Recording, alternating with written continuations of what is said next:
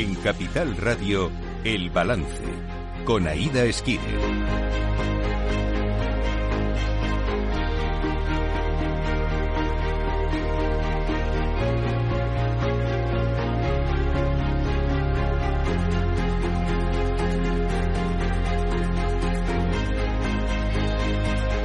¿Qué tal? Muy buenas. Son las 8 de la tarde, una hora menos en Canarias. Escuchan la sintonía de Capital Radio, donde les voy a acompañar desde ahora y hasta las 10 de la noche en este jueves 4 de enero para contarles toda la actualidad aquí en el balance. España se llena de cabalgatas para recibir a los Reyes Magos de Oriente y Laura Blanco ha preguntado a los expertos qué van a pedir a los mercados. Veremos. Y en Capital Radio hemos presentado el segundo barómetro de la inversión y las perspectivas de los expertos sobre la macro y los mercados han cambiado ligeramente. Se empieza a hablar de desaceleración en Estados Unidos en lugar de recesión y confirmamos que 2024 será el año de la renta fija, al menos en las carteras de los inversores. Nos acercará todos los detalles Selena Niedbala y hoy es jueves y por supuesto tenemos la mejor tertulia económica de la radio española. ¿Qué opinarán nuestros tertulianos sobre el nuevo ministro de Economía? ¿A qué retos se enfrenta? Repasaremos cómo ha ido la economía en 2023 y lo que depara este 2024. Será a partir de las 9 de la noche. Pero antes vamos a ponerles al día con las noticias.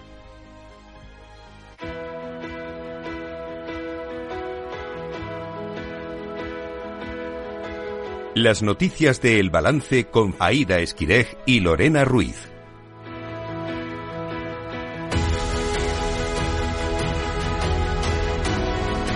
Lorena Ruiz, buenas noches. Buenas noches. Fracasa el último intento para evitar la huelga del Servicio de Asistencia en Tierra de Iberia, que comienza este viernes. Acaba sin acuerdo la reunión entre el Grupo Iberia y los sindicatos UGT y comisiones obreras convocantes de la huelga en el Handil, que arranca mañana 5 de enero y que se extenderá hasta el día 8. Alrededor de 8.000 trabajadores están llamados a secundar el paro que ha provocado la anulación de 444 vuelos de Iberia que afectan a más de 45.000 viajeros, de los que la compañía asegura ha recolocado devuelto el importe de los billetes a más del 90%. De estos vuelos, 270 correspondían a la propia Iberia, otros 64 de Iberia Express y 110 de Air Nostrum. De los de Iberia, el 51% de los vuelos anulados son domésticos y el otro 49% corresponden a destinos europeos. Iberia perdió en septiembre en el concurso convocado por el gestor aeroportuario AENA la prestación del servicio del handle en ocho de los nueve aeropuertos más importantes del país.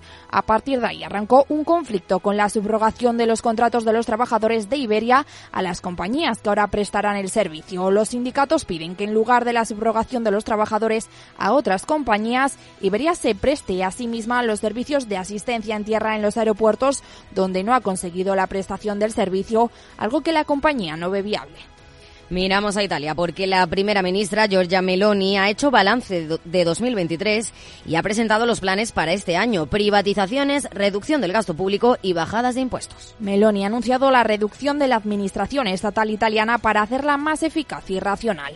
Ha defendido la necesidad de reducir la presencia del Estado donde no es necesaria y permitir el aumento de inversiones privadas en empresas públicas como Poste Italiane, el servicio postal o los ferrocarriles postazione mia e di questo governo tema Mi posición y la de este gobierno sobre el tema de la privatización está a años luz de lo que a veces hemos visto pasar en el pasado, donde la privatización significaba regalos multimillonarios a empresarios, digamos, afortunados y bien conectados. Esta no es mi idea de lo que se entiende por privatización. Privatizar es reducir la presencia del Estado, porque el Estado tiene que reafirmar su presencia y tiene que controlar lo que es estratégico, pero eso no significa no abrirse al mercado. Strategico, ma questo non vuol dire non aprirsi anche al mercato. El gobierno de Meloni se ha fijado como objetivo recaudar 20.000 millones de euros en privatizaciones entre 2024 y 2026, lo que equivaldría a un punto del Producto Interior Bruto en los próximos tres años. También ha anunciado un recorte de los gastos públicos que impedirá un aumento de impuestos. La primera ministra italiana además no descarta presentarse como candidata a las elecciones europeas que se celebrarán en junio. Eso sí, ha descartado cualquier posibilidad de alianza con el partido Alternativa para Alemania. Día de luto y tensión en Irán tras el doble atentado en el país. Irán ha sufrido uno de los mayores atentados en la historia del régimen tras dos explosiones producidas ayer en el cementerio de Kernan durante la conmemoración del cuarto aniversario del asesinato de un comandante de las fuerzas Quds que han dejado 83 muertos y 280 heridos. Un atentado que ha reivindicado el Estado Islámico con el fin de matar a judíos y cristianos en todo el mundo. Las autoridades iraníes han prometido una respuesta contundente contra sus responsables. Mientras tanto, en Israel esperan la respuesta de Hamas tras el asesinato de su número dos en Líbano. Un asesinato que ha incrementado el temor de una escalada no solo entre Israel y Hamas, sino también contra Hezbollah. Eso sí, parece que se va apagando la tensión con el gobierno de España. La embajadora de Israel en nuestro país regresará a principios de la próxima semana después de que el ejecutivo de Netanyahu constatara un cambio a mejor en los mensajes del gobierno respecto al conflicto en Gaza. El Pleno del Ayuntamiento de Madrid ha reprobado a Ortega Smith con los votos de la izquierda y el Partido Popular. Lo han reprobado por la agresión del concejal el pasado 22 de diciembre al edil de Más Madrid, Eduardo Fernández Rubiño, a quien le arrojó una botella y se encaró a él tras su intervención. Se trata de una reprobación que estaba dirigida a exigir al portavoz de Vox que abandonara su cargo y que promovieron Más Madrid y el PSOE y ha salido adelante con sus votos y con los del Partido Popular y con el único voto en contra de Vox. Ortega Smith ha asegurado que no hubo agresión y ha abandonado el Pleno tras una polémica intervención donde ha cargado contra todos los parlamentarios. La única agresión que se produjo en el pleno del día 22 relacionada con usted fue la que hizo usted verbalmente a las víctimas, humillándolas por el pacto infame ocurrido en Pamplona, entregándole la ciudad a los etarras. Lo único bueno que hizo el señor Rubiños en el anterior pleno, y se lo voy a reconocer, es que dijo que no había habido agresión física, dejando con el culo al aire a su portavoz. Bueno, para que me entienda, con los pechos al aire a su portavoz. El alcalde de Madrid, José Luis Martínez Almeida, ha intervenido al final del debate para decir que se trata de un día muy triste pero necesario. Asegura Almeida que no hay que equiparar a quien agredió con quien fue agredido y ha hecho un llamamiento a todos los concejales para que den lo mejor de ellos mismos y sean un ejemplo para la sociedad. Como no tengo ningún problema en condenar la violencia, venga de donde venga, o la intimidación, venga de donde venga, vuelvo a reiterar lo que dije ese día aquí en el Pleno, ante los medios de comunicación y lo que luego también he tenido ocasión de decir en numerosas ocasiones en los medios de comunicación, que necesariamente tiene que renunciar al acta porque no está capacitado para representar al común de los madrileños, dada la actitud y la conducta que tuvo en el Pleno del 22 de diciembre y que, por tanto, no creo que tenga en estos momentos ni una las condiciones suficientes para poder ejercer con la ejemplaridad y con la excelencia que nos reclaman los maileños la condición de concejal. La líder de Más Madrid, Rita Maestri, ha destacado que los hechos no están en discusión porque son objetivos y están documentados. Por ello, dice, el objetivo del Pleno es recordar que las instituciones democráticas son más fuertes que cualquier otro matón que este pleno existe porque Vox no solo considera que el señor Ortega Smith haya cometido algún error, sino que por el contrario defiende las acciones del señor Ortega Smith. Porque esto y ninguna otra cosa es lo que ha venido a hacer la extrema derecha a las instituciones. Ese y no es otro es el problema político que tiene nuestro país y que tiene también nuestra ciudad. Hay una fuerza política que considera que la agresión forma parte de lo respetable y de lo aceptable, del repertorio de lo que se puede hacer dentro de un pleno democrático. Hay una fuerza política que normaliza y protege la agresión y sustituye la palabra por las agresiones físicas. Y desde el PSOE, Reyes Maroto ha criticado que Ortega Smith no haya asumido ningún tipo de responsabilidad por su actitud violenta y le ha trasladado todo su apoyo a Rubiño. Vox es un cáncer para nuestra calidad democrática y para nuestra convivencia. Por eso hoy no solo vale con condenar los hechos violentos del señor Ortega Smith. Usted, señor Almeida, es el máximo responsable de esta institución y es el momento de ponerse frente al espejo y ver la realidad en la que se está convirtiendo esta institución. Señor Almeida, le pregunto, ¿qué va a hacer? ¿Qué va a hacer para que acudir a este pleno no se convierta en un riesgo físico para los concejales?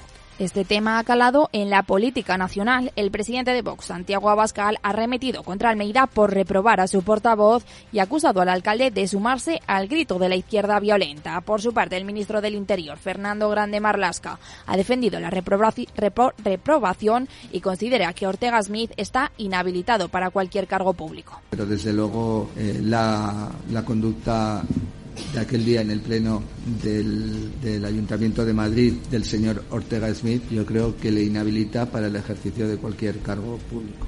Durante el pleno, un centenar de personas se han manifestado frente al ayuntamiento en apoyo a Ortega Smith, que ha dicho esto al salir del acto. Como ya me reprobaron en el mandato anterior, eh, esta vendría a ser una re-reprobación, por tanto me importa un rebledo. Lo que me importa realmente es que los españoles y especialmente los madrileños se den cuenta de las farsas que montan aquí entre la izquierda y el Partido Popular el Partido Popular ha aclarado que en su enmienda a la amnistía no pide legalizar partidos como hace Vox. El portavoz del Grupo Popular en el Congreso, Miguel Tellado, ha explicado que su formación no ha inventado nada con su propuesta de disolver partidos políticos que promuevan referéndums ilegales. Y es que aseguran que en el Código Penal ya se contempla la disolución si se cometen determinados delitos, por lo que se desmarcan así de la propuesta de Vox. Yo quiero señalar una cuestión, y es que la responsabilidad penal de los partidos políticos no es nada nuevo. Figura en el ordenamiento jurídico de nuestro país desde el año 2012. Ayer el Partido Popular no ha inventado nada. La responsabilidad penal de los partidos políticos, de las personas jurídicas, figura en nuestro Código Penal desde el año 2012. En España no se persigue a nadie por sus ideas, sino por sus actos si estos son delictivos. Por lo tanto, nosotros lo que pretendemos es rearmar al Estado ante una posible amenaza por parte de partidos que quieran llevar adelante procesos secesionistas. La ministra de Defensa, Margarita Robles, ha destacado que no puede compartir la propuesta del Partido Popular porque en una democracia se tienen que respetar los pensamientos de todo el mundo. Por su parte, el ministro del Interior, Fernando Grande Marlasca, ha asegurado que la ley de partidos funciona, por lo que no es necesario añadir la propuesta del Partido Popular, mientras que el líder del PSC, Salvador Illa, ha querido destacar las, las semejanzas entre los populares y Vox. Pues da toda la sensación de una improvisación más, ¿no? Cada vez se hace más difícil distinguir al PP de Vox, ¿no? Vamos aquí a legalizar partidos, ¿no? Cada vez parecen más lo mismo, ¿no? Desde Sumar califican la propuesta del Partido Popular de un atentado directo a la Constitución. Lo ha dicho la portavoz del grupo parlamentario Marta Lois que sostiene que se trata de una propuesta más propia de regímenes autoritarios. Mucho me temo que el Partido Popular lo que vuelve a avanzar es en el cuestionamiento de, la propia Constitución. ¿no? Lo, ha hecho, como os decía, los cinco años, más de cinco años que tiene el Consejo General del Poder Judicial caducado y ahora muy grave ¿no? con este tipo de, afirmaciones en las que lo que hacemos es cuestionar también el pluralismo político, la libertad de expresión, que son eh, formulaciones políticas más propias de regímenes autoritarios que de una democracia. Desde Sumar eh, nos preocupa este tipo de, anuncios, de posiciones políticas y creemos que se alejan claramente eh, y que atentan contra el corazón de la Constitución y que se alejan de la democracia. Y España ha recibido los primeros inmigrantes latinos enviados por Estados Unidos. Un envío que se produce en pleno colapso en Canarias por la llegada de inmigrantes. Unos 281 nicaragüenses y venezolanos han llegado a España enviados por el gobierno norteamericano. Traslados que son frutos del acuerdo sellado durante la visita de Pedro Sánchez a la Casa Blanca el pasado mes de mayo con el fin de aliviar la gran presión migratoria que sufre Estados Unidos. El IBEX 35 ha cerrado este jueves con un alza del 1,28% hasta situarse en los 10.183 puntos tras descender ayer con fuerza. Los mejores valores han sido Grifols, Fluidra, Endesa, Repsol y los bancos, mientras que Acción Energía y Solaria son los que más vuelven a caer. El resto de bolsas europeas también rebotan este jueves después de conocer los PMI, servicios y compuestos del mes pasado en las principales economías. La actividad del sector servicios en España mejora en diciembre. El índice PMI sigue en zona de expansión con una subida hasta el 51,5. Supera expectativas y alcanza el nivel más alto en cinco meses debido al aumento de pedidos. También han mejorado en Francia, Italia y Alemania, aunque en los tres casos siguen en zona de contracción. Acabamos en Latinoamérica, Lorena. Acabamos en Cuba, porque según el Observatorio Cubano de Derechos Humanos, las autoridades del país cometieron en 2023 al menos 3.830 acciones represivas, una cifra que se considera nefasta para el respeto de los derechos y libertades en la isla. La organización estima que cerca de mil personas están recluidas en cárceles cubanas por razones políticas y advierten de otras prácticas como la retención en viviendas.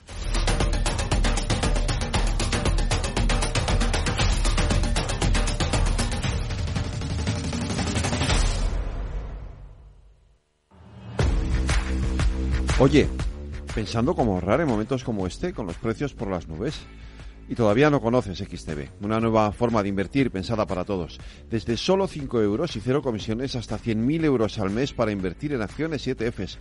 Con XTB tu dinero está depositado en bancos españoles y tu broker es uno de los más respetados del mundo, regulado por la CNMV y los principales organismos internacionales. Y con oficina propia en Madrid desde el año 2008. Entra en xtb.com. Recuerda, xtb.com. A partir de 100.000 euros al mes, la comisión es del 0,2%, mínimo 10 euros. Invertir implica riesgos.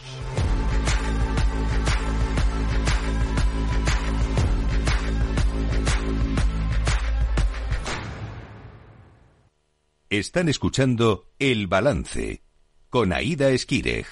Pues Laura Blanco ya está con el espíritu de los Reyes Magos de Oriente y ha preguntado a los expertos qué van a pedir a los mercados. Laura, ¿qué nos traen las bolsas? ¿Nos traen regalos?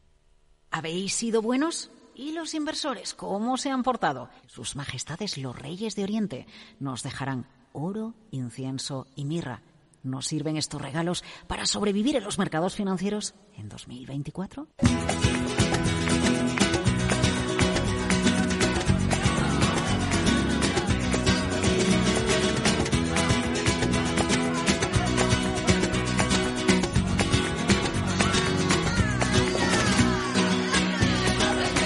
Ya vienen los Reyes Magos y que no traigan carbón, eso es lo más importante. Para don Pablo García de Divacons, el carbón serían los tipos de interés altos en Estados Unidos durante mucho tiempo. Pues yo le pediría al rey Jerome Powell que baje los tipos cuanto antes, porque si no el mercado va a traernos carbón. Así que bueno, esperemos que esperemos que nos traiga esa ansiada, ese ansiado recorte, recorte de tipos y nos podamos tomar el, el roscón de Reyes.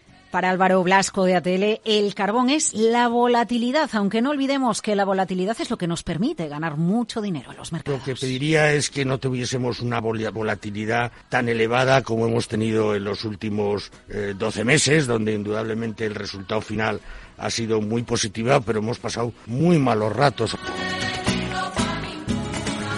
Pero a ver, vayamos al oro, al incienso y a la mirra. Oro, un sí seguro para 2024 porque es el activo más líquido del mundo. Joaquín Robles, XTV. Aunque a lo mejor no tenga una capacidad ¿no? de revalorizarse históricamente por encima de las bolsas, en el momento de incertidumbre, de volatilidad, sí que se comporta mejor que estas. Por eso estamos viendo como cada vez más a los pequeños inversores les gusta tener una parte de sus ahorros en oro porque saben que van a poder eh, sacar de ahí liquidez en momentos complicados, por lo que sí que pensamos ¿no? que, que la demanda va a seguir fuerte y, que todavía tiene ¿no?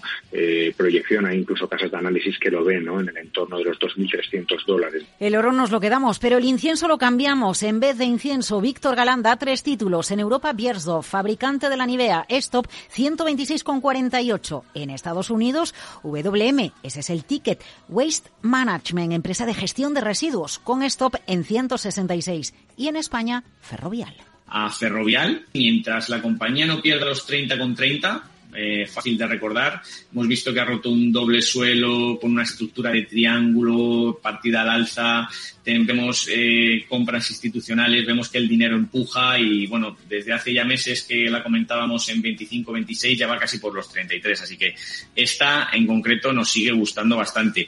Y Mirra, pues no, los analistas cambian esta planta medicinal muy usada por los egipcios por el propio sector de la salud. Y estos son los nombres de Nicolás López de Singular Bank. El tema de Falls, eh, también Robbie nos parece eh, una compañía con unas expectativas muy buenas en España. Si las, las dos eh, farmacéuticas nos parecen una buena idea de inversión ahora mismo, o a nivel europeo, pues tanto eh, AstraZeneca como, como Sanofi pueden ser eh, ideas de inversión para, para este año, especialmente para la primera parte del año, por que bueno, tiene unas valoraciones que creemos que son muy atractivas después de que 2024 no fuese un año especialmente brillante ¿no? para el sector salud.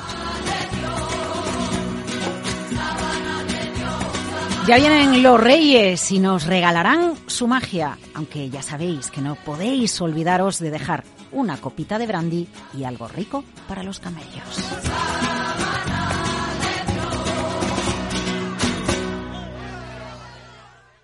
El balance con Aida Esquireg. Hoy hemos presentado el segundo barómetro de la inversión aquí en Capital Radio y Selena Nietbala tiene todos los detalles. ¿Qué tal, Selena? Buenas tardes. Muy buenas tardes, Aida. ¿Hay cambios en esta edición con respecto al anterior, al de octubre de 2023? Pues sí, mira, esta segunda edición del barómetro de la inversión de Capital Radio llega con eh, ligeros cambios en lo que es las perspectivas ¿no? Eh, macroeconómicas y de inversión por parte de las eh, principales gestoras de estrategias de activos que han participado, tanto nacionales e internacionales, por cierto, en esta segunda versión, en esta segunda edición del barómetro de la inversión de Capital Radio. Decimos cambios ligeros porque sí que es cierto que aunque las expectativas ahora se muestran un tanto más favorables eh, por lo que viene siendo, por ejemplo, en eh, la recesión, esos temores, pues eh, se han tranquilizado un poco. Ya incluso se habla de desaceleración de la economía sin llegar, como decimos, a recesión. Este es el escenario más probable planteado en Estados Unidos por parte de las gestoras de activos, mientras que un 37% más o menos cree que se va a producir una, una recesión leve en la economía norteamericana y apenas pues un 12,5% ya ve un aterrizaje forzoso. En Europa, mm, más o menos lo mismo, ¿no? Principal escenario que se contempla en este caso es un poco más pesimista, una recesión leve en el 66% de los encuestados y por delante, eso sí, como decimos, de una desaceleración económica, eso en el viejo continente, y de un 12,5% que estaría ahí también pronosticando ese aterrizaje forzoso. Pero no es el único cambio más destacado que vemos en esta edición del segundo barómetro de la inversión de Capital Radio. Sorprende que si en eh, la edición eh, pasada todavía estaban esas dudas, ¿no? Sobre la renta fija, cada vez se veía más potencial por parte de las gestoras de fondos. Ahora ya podemos decir que es la principal opción inversora en el 57% de los casos de las eh, gestoras de activos. Ese porcentaje, como decimos, se da la vuelta porque la renta fija ha pasado a tener mayor peso en la estrategia de las carteras de los fondos y la renta variable pues pasa a un segundo plano, con un 29,2% más o menos de la oferta de las gestoras eh, de activos. También ahora en las quinielas son más pesimistas sobre las bajadas de tipos, ¿no? ¿Bajamos expectativas? Así es, eh, eh, sabíamos, ¿no? Que se hablaba mucho de cuántas veces bajarán los tipos los bancos centrales. Serán dos, tres, incluso cuatro, cien puntos básicos, ¿no? Se llegó a hablar en lo que es en Estados Unidos, pero finalmente, pues, como decimos, se relajan mucho esas expectativas. Apenas se contemplan dos bajadas de tipos en todo 2024 por parte tanto de la Reserva Federal eh, como del Banco Central Europeo. Eso sí, la segunda situación más probable para los expertos es la de que el Banco Central estadounidense baje los tipos solo una vez o más de dos y un 8,3%. La opción menos contemplada es la que piensa que no se realizará ningún recorte. Más o menos mismo escenario barajado en eh, Europa. Es la última subida de tipos que llevó a cabo Christine Lagarde, ya lo sabemos, eh, la presidenta del Banco Central Europeo, fue en el mes de septiembre y ahora pues eh, las quinielas están esperando a ver en qué momento llegarán. Todavía no sabemos cuándo, pero sí podemos decir cuánto. Dos bajadas de tipos, tanto en Estados Unidos como aquí en Europa. Veremos y ya hemos escuchado lo que piden los expertos a los Reyes Magos, pero ¿qué sabemos seguro que nos traerán las carteras de las grandes gestoras? Bueno, pues eh, como decimos, apuesta asegurada. Este año las eh, carteras eh, de inversión van a tener pues mucha renta fija, es la principal apuesta. Si 2023 pues no acabó por llegar a ser ese año catalogando a la renta fija como el activo estrella, parece ser que 2024 sí lo será, al menos por parte de las gestoras de fondos sobre todo mucha atención a lo que es high yield e investment grade. Los monetarios, eh, por su parte, en cambio pierden ya ¿no? ese, ese papel principal. Sí que lo habíamos visto como los grandes protagonistas en 2023. Incluso fue la principal categoría de inversión escogida en el anterior barómetro de Capital Radio, pero ahora quedan relegados y, por supuesto, hay que hablar de esas carteras de renta variable que vienen con sello tecnológico. Aquí, fíjate, Aida, que las expectativas de los expertos son mucho más favorables que hace unos meses, porque a pesar de que han surgido esos nuevos focos de tensión, como el conflicto en Oriente Medio, los mercados han mostrado pues eh, una fuerte descorrelación. Esto parece haber animado a las gestoras en su apuesta, una apuesta más arriesgada de lo contemplado en el último trimestre de 2023 y ahora pues en lugar de salud, que era el activo dentro de, bueno, era el sector dentro de la renta variable, ¿no? Que parecía que iba a ser la principal apuesta a finales de 2023, pues ha dado la vuelta, ha sido sustituido por la tecnología, que será la principal apuesta en renta variable por parte de las gestoras de activos. Por detrás, sector industrial y utilities. Pues anotamos. Muchas gracias, Elena Niezbala. Buenas tardes. Buenas tardes. ¿Quieres cobrar por operar con tu dinero? Con Darwinex es posible y funciona así. Operas un universo de más de 1.500 instrumentos financieros en condiciones competitivas, con nuestro broker o a través de Interactive Brokers. Y aquí viene lo bueno. Mientras operas, construyes tu track record para nuestra gestora que te paga por tu éxito. Llevamos más de 10 años impulsando el talento. Hemos atraído más de 95 millones de dólares de capital inversor y pagamos a nuestros mejores traders cientos de miles de euros al año en comisiones de éxito. Darwinex, donde no pagas de más y cuanto mejor operas, más cobras. ¿A qué esperas? Tu capital está en riesgo. El rendimiento pasado no es una indicación de resultados futuros. Datos actualizados en agosto de 2023. El balance de los deportes con Paco Lloret. Paco Lloret, buenas noches. Hola, ¿qué tal? Saludos, muy buenas. ¿Por dónde quieres empezar? ¿Por la liga? Pues por lo que está pasando ahora mismo y lo que ha pasado esta tarde. Tenemos ya la tercera y última entrega de la última jornada de la primera vuelta de la liga. Ahora mismo se está jugando un partido en Sevilla, en el Ramón Sánchez Pizjuán, eh, gana el Athletic Club de Bilbao por 0-1, el gol de Mikel Vesga en la primera parte y el Sevilla puede dar gracias eh, a este marcador que es adverso. Y en un partido que se ha jugado al principio con una lluvia intensísima, ahora ha dejado de llover en la capital del Guadalquivir, eh, porque el Athletic realmente merece por juego, ocasiones y dominio una ventaja mucho más amplia. O sea que el partido está ahora en la segunda parte, ha empezado hace seis minutos y eh, nada más empezar ha habido un tiro al travesaño del Athletic de Bilbao de eh, Nico Williams. O sea que de momento 0-1 y tenemos ya un resultado definitivo esta tarde en Pamplona. Osasuna ha ganado por 1-0 mm, con gol de Budimir al colista, al Almería que cierra la primera vuelta sin haber ganado un partido. Solo suma cinco puntos después de cinco empates y es el segundo peor eh, registro en la clasificación de la liga desde que se implantaron los tres puntos por victoria a mediados de los años 90. El dudoso honor de ser el peor equipo lo ostenta el Sporting de Gijón, que en la 97-98 sumó tres puntos en los 19 primeros partidos. El Almería lleva cinco. Y nos queda esta noche un partido en Gran Canaria, la Unión Deportiva Las Palmas, contra el eh, Barcelona. El Barcelona que quiere aprovechar la derrota del Atlético de Madrid ayer en Girona para poder mejorar eh, y subir al tercer puesto en la clasificación. Partido muy atractivo porque además el equipo canario está ofreciendo un juego muy muy llamativo, muy técnico. También este fin de semana tenemos Copa del Rey, ¿no? Sí, esta es otra. Tenemos la Copa del Rey que llega eh, en, jornada de sábado y de domingo. Y ahí intervienen todos los equipos de primera división, incluidos aquellos que van a jugar en breve la Supercopa, que son, recordemos, el Barcelona, el Real Madrid, el Atlético de Madrid y Osasuna de Pamplona. Bueno, son duelos muy desequilibrados rápidamente. Lugo, Atlético de Madrid, Español Getafe, hay un Elche Girona, eh, Arandina Real Madrid, Amorebieta Celta, Cartagena Valencia.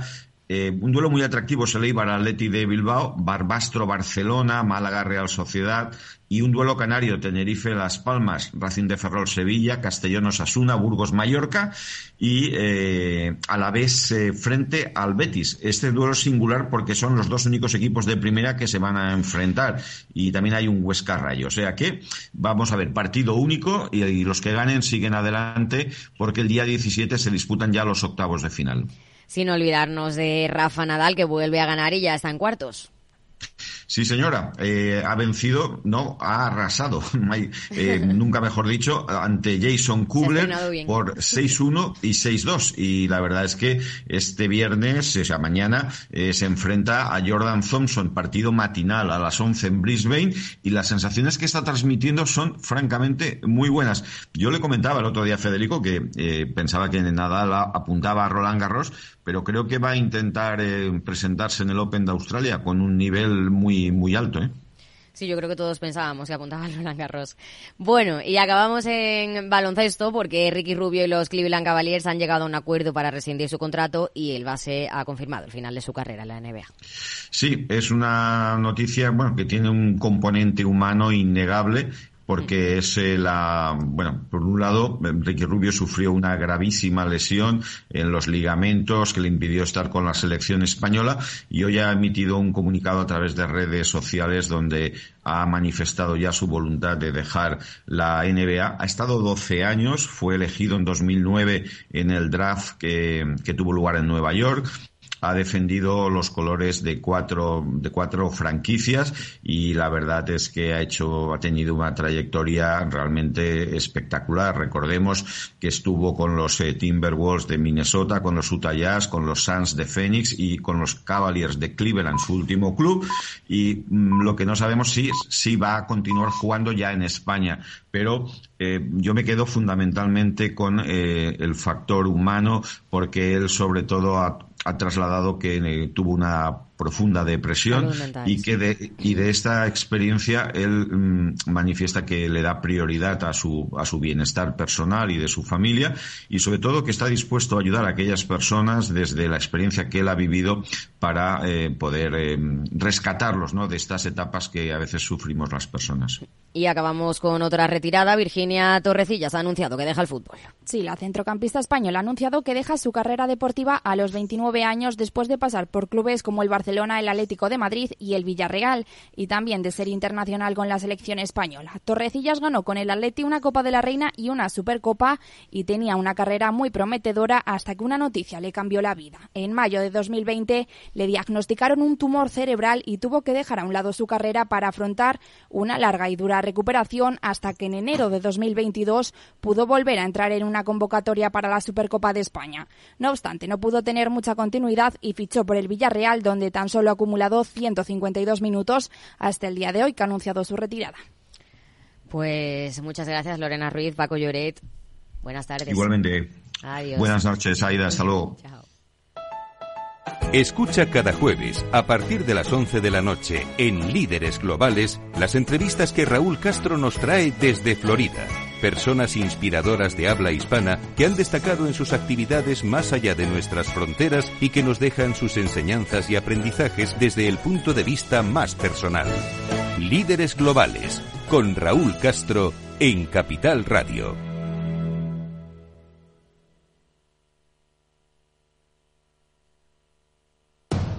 Capital Radio, 10 años contigo.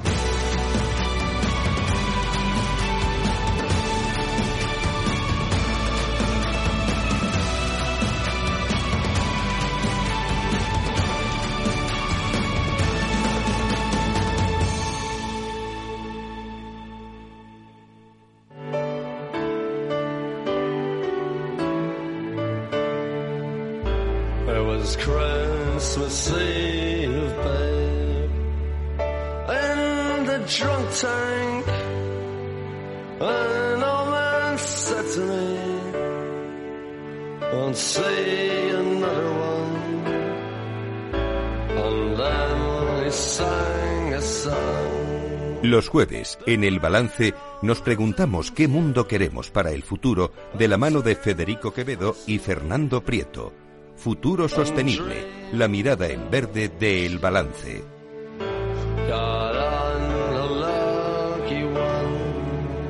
Pues primer futuro sostenible de este año 2024. Tenemos aquí a Raúl Estevez. ¿Qué tal, Raúl? Buenas noches, Aida y, y, escuchantes oyentes. Y Fernando Prieto, también del Observatorio de la Sostenibilidad. ¿Qué tal, Fernando? Hola, ¿qué tal? Feliz año a todos. Estás alargando las vacaciones, ¿no? sí, seguimos, seguimos trabajando aquí. bueno, eh, ¿qué nos depara este 2024? ¿Qué vamos a ser más sostenibles o qué necesitamos para que sea más sostenible este año? Eh, sí, yo creo que vamos a ser más sostenibles, pero entre otras cosas porque no nos queda más más remedio. No es que pensar a Raúl, pero es que yo creo que es que, es que no, va a ser una senda, sino que es que tiene que ser como la autopista de la sostenibilidad la tenemos que coger todos y rápidamente para adaptarnos a todo lo que nos está pasando, ¿no? ¿Qué piensa de Raúl?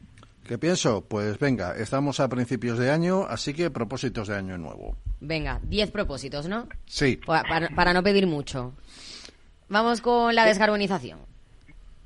Venga, sí, la descarbonización de alguna forma es como va a ser como el primer eje, ¿no? De lo que tenemos que pensar todos para para este año 2024, ¿no? Es decir, no vamos a seguir eh, cavando hacia abajo si queremos salir del agujero, ¿no? Entonces lo primero es dejar de emitir en un montón de empresas. Hemos visto que las empresas del IBEX seguían emitiendo mucho, las empresas petroleras siguen también contaminando, se ha quitado el carbón de la ecuación, pero sigue habiendo mucho gas, y entonces no nos queda más remedio que, dejar de emitir primero los grandes responsables, pero luego también todos y cada uno de nosotros, ¿no? Entonces, si tenemos que ir como en el transporte, en la producción de energía, en la alimentación, absolutamente todos los sectores, de alguna forma, el, dejar de emitir este CO2, ¿no? Que estamos viendo que nos está metiendo en un follón como muy importante, ¿no? A todos.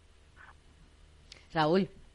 Pues aquí bueno. estamos de charla. Sí, sí, pues sobre todo hecho eso, te digo yo, o segundo propósito, hay que empujar a tope las energías renovables y las sostenibles. Eh, no es el, el cambio climático, el, el, incremento de efecto invernadero es el mayor problema que tenemos como, como especie directamente, no como sociedad ni como nada.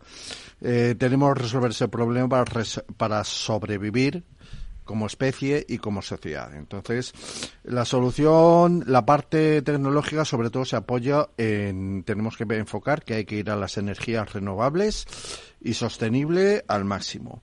Para que nos hagamos unas, unos, unas cifras, en 2021 el porcentaje de energía procedente de fuentes renovables sobre el consumo de bruto final de energía en España fue aproximadamente un 20% del total.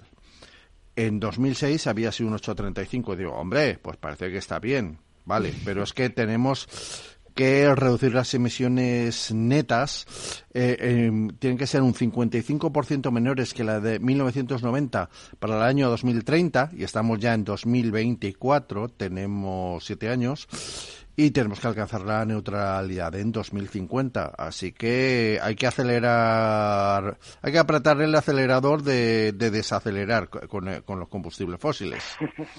Sí, este año, este año ha habido una buena noticia. En 2023 se han reducido las emisiones, habíamos calculado del orden de un 5,7%, lo cual estamos en el camino, pero va a haber que hacerlo mucho más intensamente durante este año 2024. Entonces vamos a ponernos las pilas ya todos y empezar a trabajar, ¿no? Y esto estaría muy unido al siguiente tema que sería la adaptación al cambio climático, ¿no? Estamos viendo que sabes esto, o sea, el mundo es de alguna forma una especie de, de enorme transatlántico desde el punto de vista climático y entonces aunque dejáramos de emitir totalmente seguiríamos pues con las eh, temperaturas extremas que estamos viendo ahora o también estaríamos viendo pues que siga habiendo estos fenómenos meteorológicos extremos, ¿no? Entonces, sí como hemos visto que 2022 y 2023 ha, ha habido unos extremos que hemos padecido todos en temas de calor, en temas de noches tropicales, en temas de eh, fenómenos meteorológicos extremos y en el 2024 es muy probable que se sigan produciendo también por el tema de, del niño, ¿no? Estos fenómenos meteorológicos, ¿no?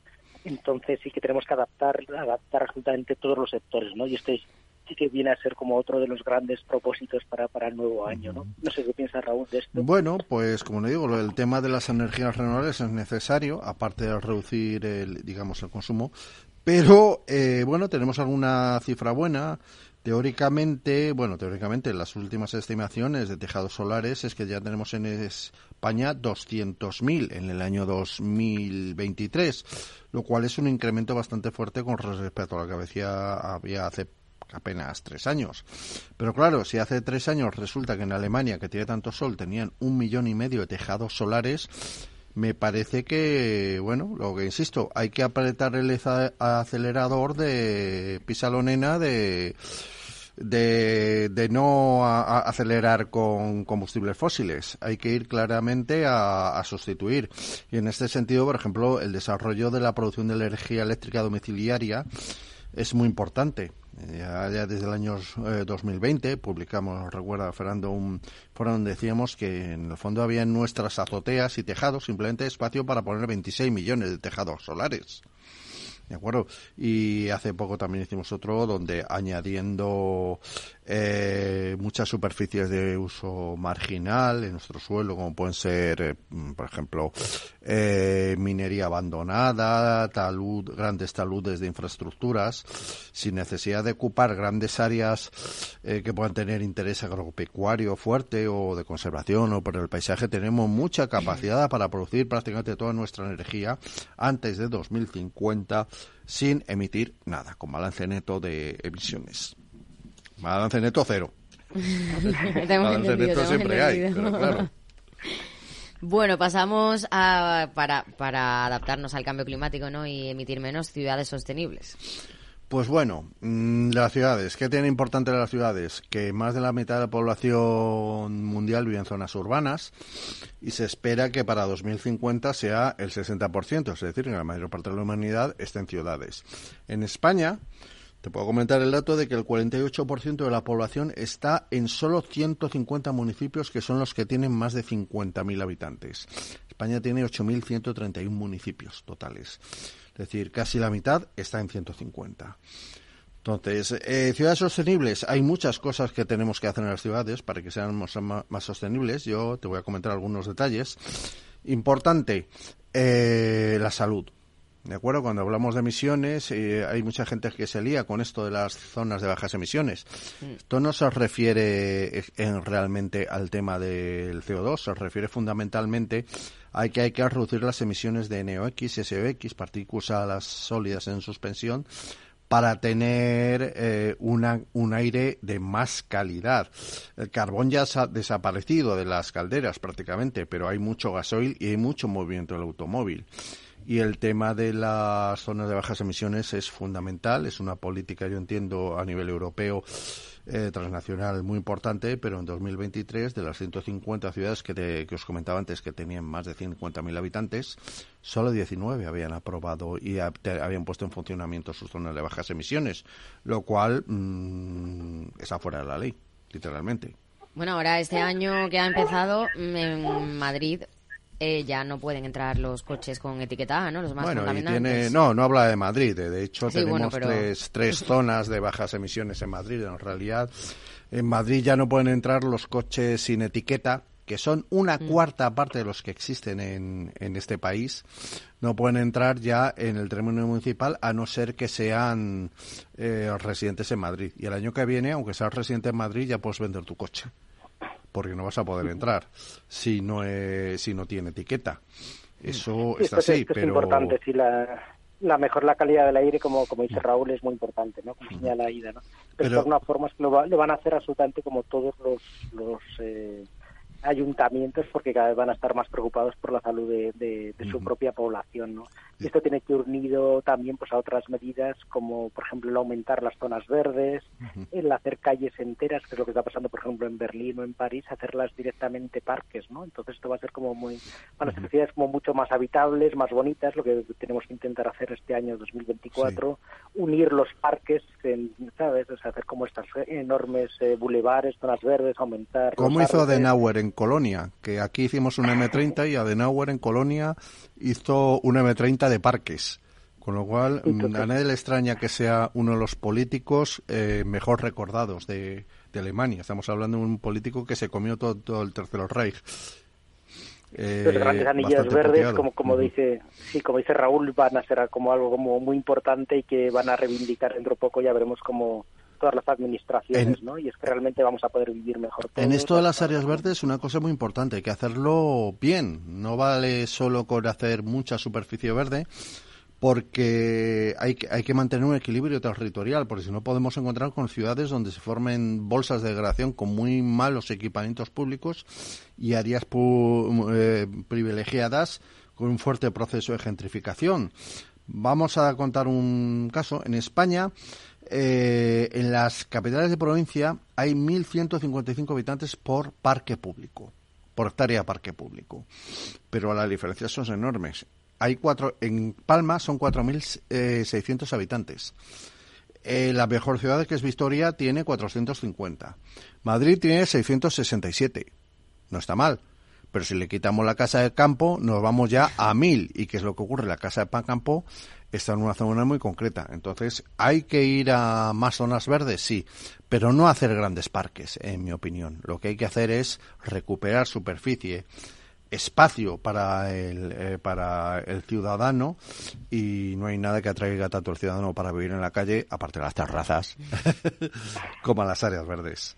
Bueno, es que yo veo que se están peatonalizando en muchas ciudades, muchas calles, pero claro, mm, es todo mm, suelo, piedra, no mucho verde no hay. No, porque la, eh, bueno, eh, muchas veces lo que se llama la plazadura, lo bueno que tiene es que te necesita poco mantenimiento y al final que pensamos pero hay, no hay que olvidar nunca que cuando tienes el elemento verde, ese poco mantenimiento, ese mantenimiento además que crees que necesitas realmente muchas veces viene de también de, de la mano de una mayor valoración del ciudadano.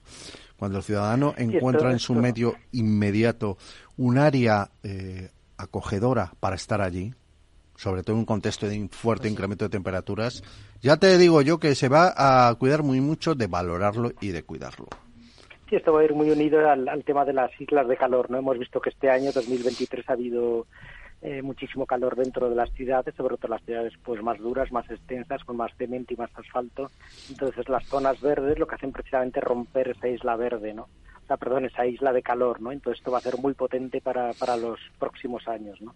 Entonces, sin duda, todas las ciudades van a avanzar en esta sostenibilidad que vamos a ir viendo todos los próximos años. Otro puede ser la, clave en este aspecto. ¿no? Sí, otro detalle importante de la sostenibilidad, yo creo que sobre todo en las ciudades más, más turísticas de España, es eh, mantener un equilibrio con los usos y aprovechamientos turísticos por un lado, por mantener eh, la industria turística, hotelera, que es la que genera realmente más, más empleo, como para proteger la necesidad de una calidad ambiental personal en su área residencial de los ciudadanos de Madrid. Para que tengas una idea, te voy a comentar unos pequeños datos oficiales. Seguramente los datos de viviendas no tan, no, tan dadas de alta no son, mm, son incluso mayores. Madrid tiene un 7,6% de sus viviendas que son de uso turístico, que parece poco, pero en realidad es mucho. En realidad, junto a la Plaza Mayor, o sea, en mi barrio, es el 15%. O fijamos, más de una de cada cinco viviendas son para turistas. Mientras que en otras zonas, por ejemplo, Foncarral Pardo es el 0,15%. Es necesario que en la gestión de nuestras ciudades alcancemos un equilibrio para esto. Bueno, vamos a pasar al cuarto, al uso inteligente del agua, que si no, no nos da tiempo. Sí, el tema del agua va, de alguna forma va a ser eh, va a ser muy relevante, ¿no? Lo estamos viendo ahora mismo en Cataluña, que hay una sequía brutal. Si siguen así las eh, las tendencias durante los las próximas semanas eh, puede haber un racionamiento dentro de la propia capital eh, catalana, ¿no? En Barcelona, ¿no? Entonces esto va a estar muy unido pues con la gestión que va a haber que hacer del agua en un, el entorno mediterráneo que vamos a ver que va a ser cada vez más escasa y cada vez menos disponible, es decir, puede haber más agua, pero muchas veces va a estar asociada a inundaciones, etcétera, entonces va a ser muy difícil de, de utilizar, ¿no? Entonces sí que el uso del agua sí que tiene que ser absolutamente clave durante los próximos años. ¿no? Y aquí nos encontramos sobre todo con el tema de los regadíos. Estamos viendo que los regadíos en España vienen a ser como el 80% del agua. Y bueno, la propia Agencia Catalana del Agua había dicho estos días que iba a eliminar el agua de los ríos, con lo cual iba a haber un impacto enorme sobre los ecosistemas. Entonces tenemos que utilizar el agua de una forma muy, muy inteligente para realmente tener agua para los próximos años, ¿no? Entonces este sí va a ser uno de los temas absolutamente claves para España, ¿no? Entonces este, este, este 2024 tenemos que tomarnos esto muy en serio, ¿no? Bueno, ya hemos acabado este año con ciertos avisos, ¿no? De ciudades que parecía que iban a, tener restricciones y demás, y otras que, que las han tenido. Sí, Cataluña y Andalucía, ahora mismo algunas zonas de Andalucía son, están en una situación como muy complicada, ¿no? Ojalá empiece a llover a partir de mañana, pero sobre todo es que tenemos que ir replanteando de una forma muy seria como el uso del agua, ¿no? A partir de ahora. Y sobre los regadíos, por ejemplo, que, ha habido polémica el año pasado, no sé este año si la seguirá habiendo. Sobre los regadíos no va a quedar más remedios, pero sabe muy bien Raúl y tal, que, que empezar a decrecer en el tema de los regadíos, ¿no? O sea, no podemos seguir teniendo regadíos, por ejemplo, en zonas de como Doñana, por ejemplo, que, bueno, hemos visto que el propio presidente andaluz pues ha hecho un convenio con la ministra y tal pues eh, decidiendo eliminar una serie de regadíos en zonas protegidas no pero esto mismo es lo que tiene que pasar en otras zonas como Daimiel o zonas como el Mar Menor que también estamos viendo que muchos de estos regadíos están en zonas especialmente contaminadas ¿no? y en zonas sobreexplotadas. Entonces lo lógico es que también en el año 2024 hagamos un gran plan de crecimiento de, del regadío para realmente adaptarnos al agua que realmente tenemos. Es decir, es que el agua es la que hay. Es que no podemos fabricar agua a no ser que sea pues con un montón de energía que ahora mismo no tenemos. ¿no? y para dar más, mejor imagen del marca al producto que viene del regadío sostenible. Sí, esto que dice Raúl es muy buena idea, ¿no? Por ejemplo, si nosotros estamos exportando una gran parte de nuestras frutas y nuestras verduras y tal, pues a Europa, ¿no? De alguna forma el decir que esto se está haciendo de una forma sostenible, pues va a ser una va a ser muy interesante para los propios mercados, ¿no? Para competir pues también con otra serie de, de productos de otros entornos del, del mundo en el que realmente pues los regadíos sean más insostenibles o realmente tengan más pesticidas, plaguicidas, fertilizantes, etcétera, ¿no? Entonces de alguna forma sí nos estamos jugando un sector tan importante y tan interesante para todos que queremos mantener que es la agricultura, ¿no? Bueno, ya que habláis de agricultura y alimentación, alimentación sana, ¿no? Sí, lo de la alimentación también es un tema como muy muy muy importante, ¿no? Sí que ha habido unas polémicas quizás eh, mal orientadas ¿no? durante los últimos años, ¿no? pero sí que es cierto que no podemos comer tanta carne como estábamos comiendo todos, o, pero por nuestra propia dieta. ¿no?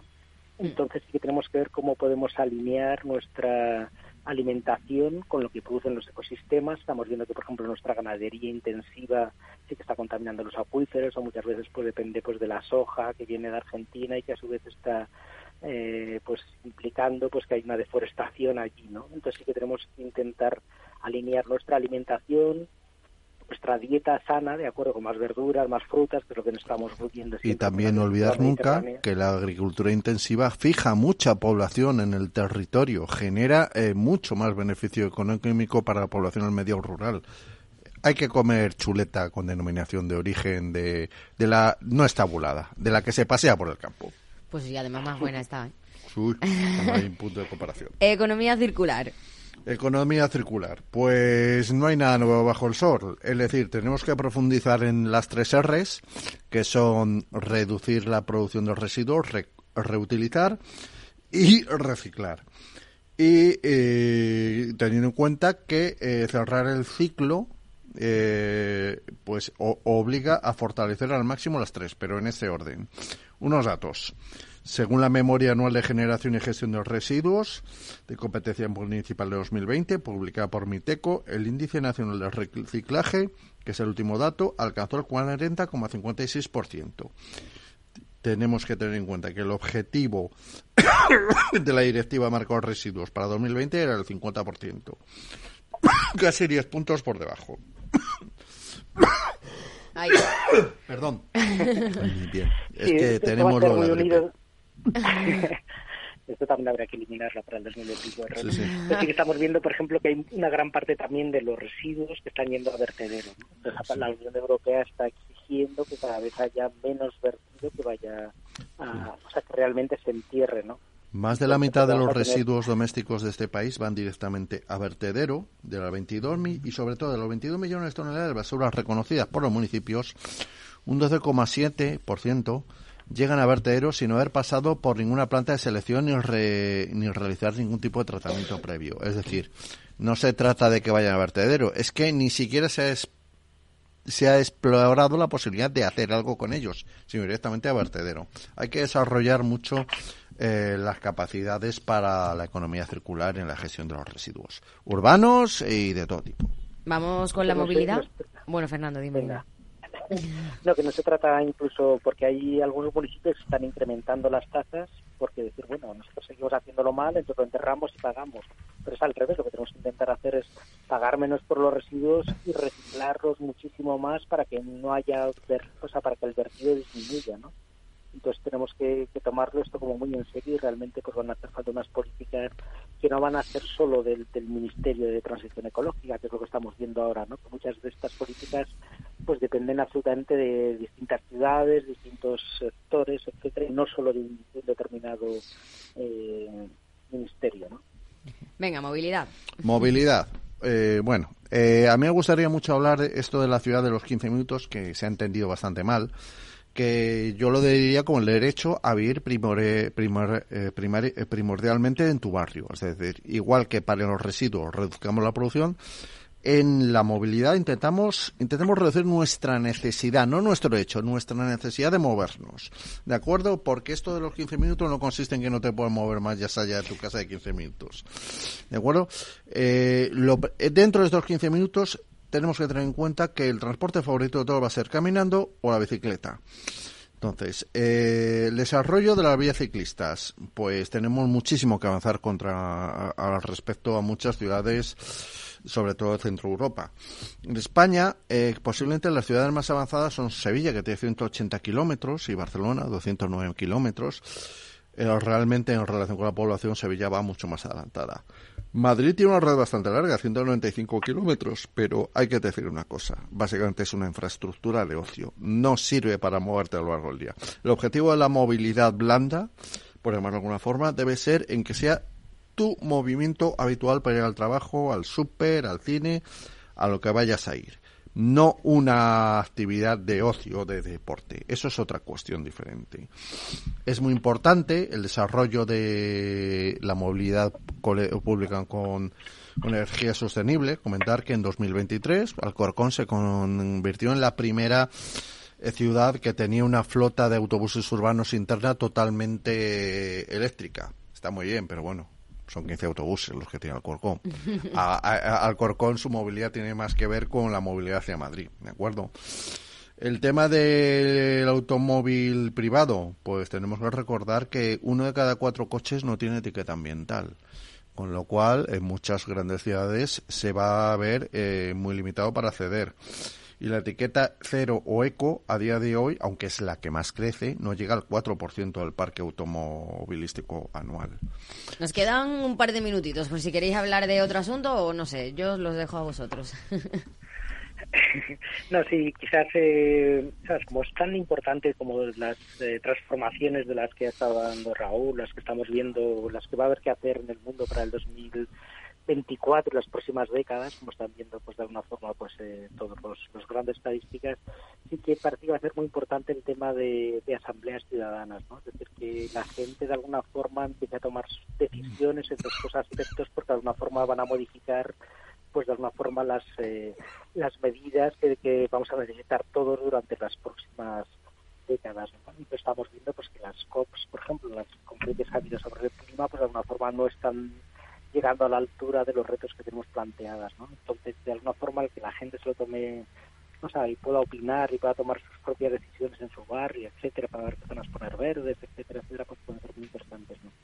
Y aquí, por ejemplo, la evaluación de las políticas públicas también va a ser muy interesante, ¿no? Es decir, si eh, poder examinar a los políticos para decir si realmente las cosas están mejorando o empeorando. Entonces, eh, el que haya indicadores o el que haya una serie de datos, pues van a poder decir si pues España tiene más agua o menos agua, o si España tiene más economía circular o menos economía circular, o más zonas verdes o menos zonas verdes en el ayuntamiento, ¿no?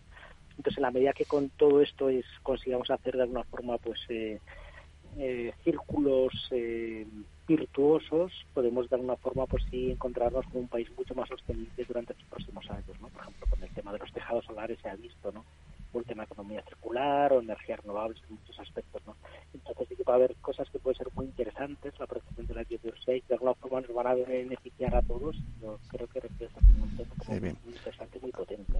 Bien, a mí me gustaría también, por último, recordar un pequeño detalle importante que en el, este año que, que acabamos de superar se ha aprobado la directiva sobre la restauración de la naturaleza, que busca recuperar los sistemas, ecosistemas degradados. Eh, tiene como objetivo recuperar el 20% de los ecosistemas terrestres y marinos dañados para 2030 y el conjunto de todos para 2050. Las cifras oficiales dicen que el 81% de los hábitats naturales de Europa están en mal estado. Pues a meter dinero y a trabajar seriamente en ello. Porque es pues una gran oportunidad para mejorar eh, Europa para nuestros hijos. Anotamos. Raúl Esteves y Fernando Prieto del Observatorio de la Sostenibilidad. Muchas gracias.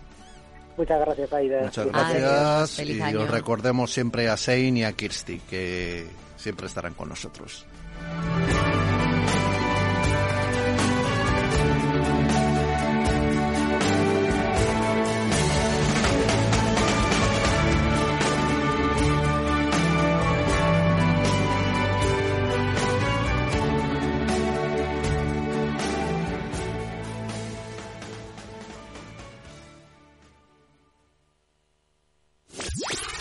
Capital Radio. La genuina radio económica. Siente la economía. Madrid, 103.2 FM. Capital Radio. Escucha cada jueves, a partir de las 11 de la noche, en Líderes Globales, las entrevistas que Raúl Castro nos trae desde Florida. Personas inspiradoras de habla hispana que han destacado en sus actividades más allá de nuestras fronteras y que nos dejan sus enseñanzas y aprendizajes desde el punto de vista más personal. Líderes Globales, con Raúl Castro, en Capital Radio. Capital Radio, 10 años contigo.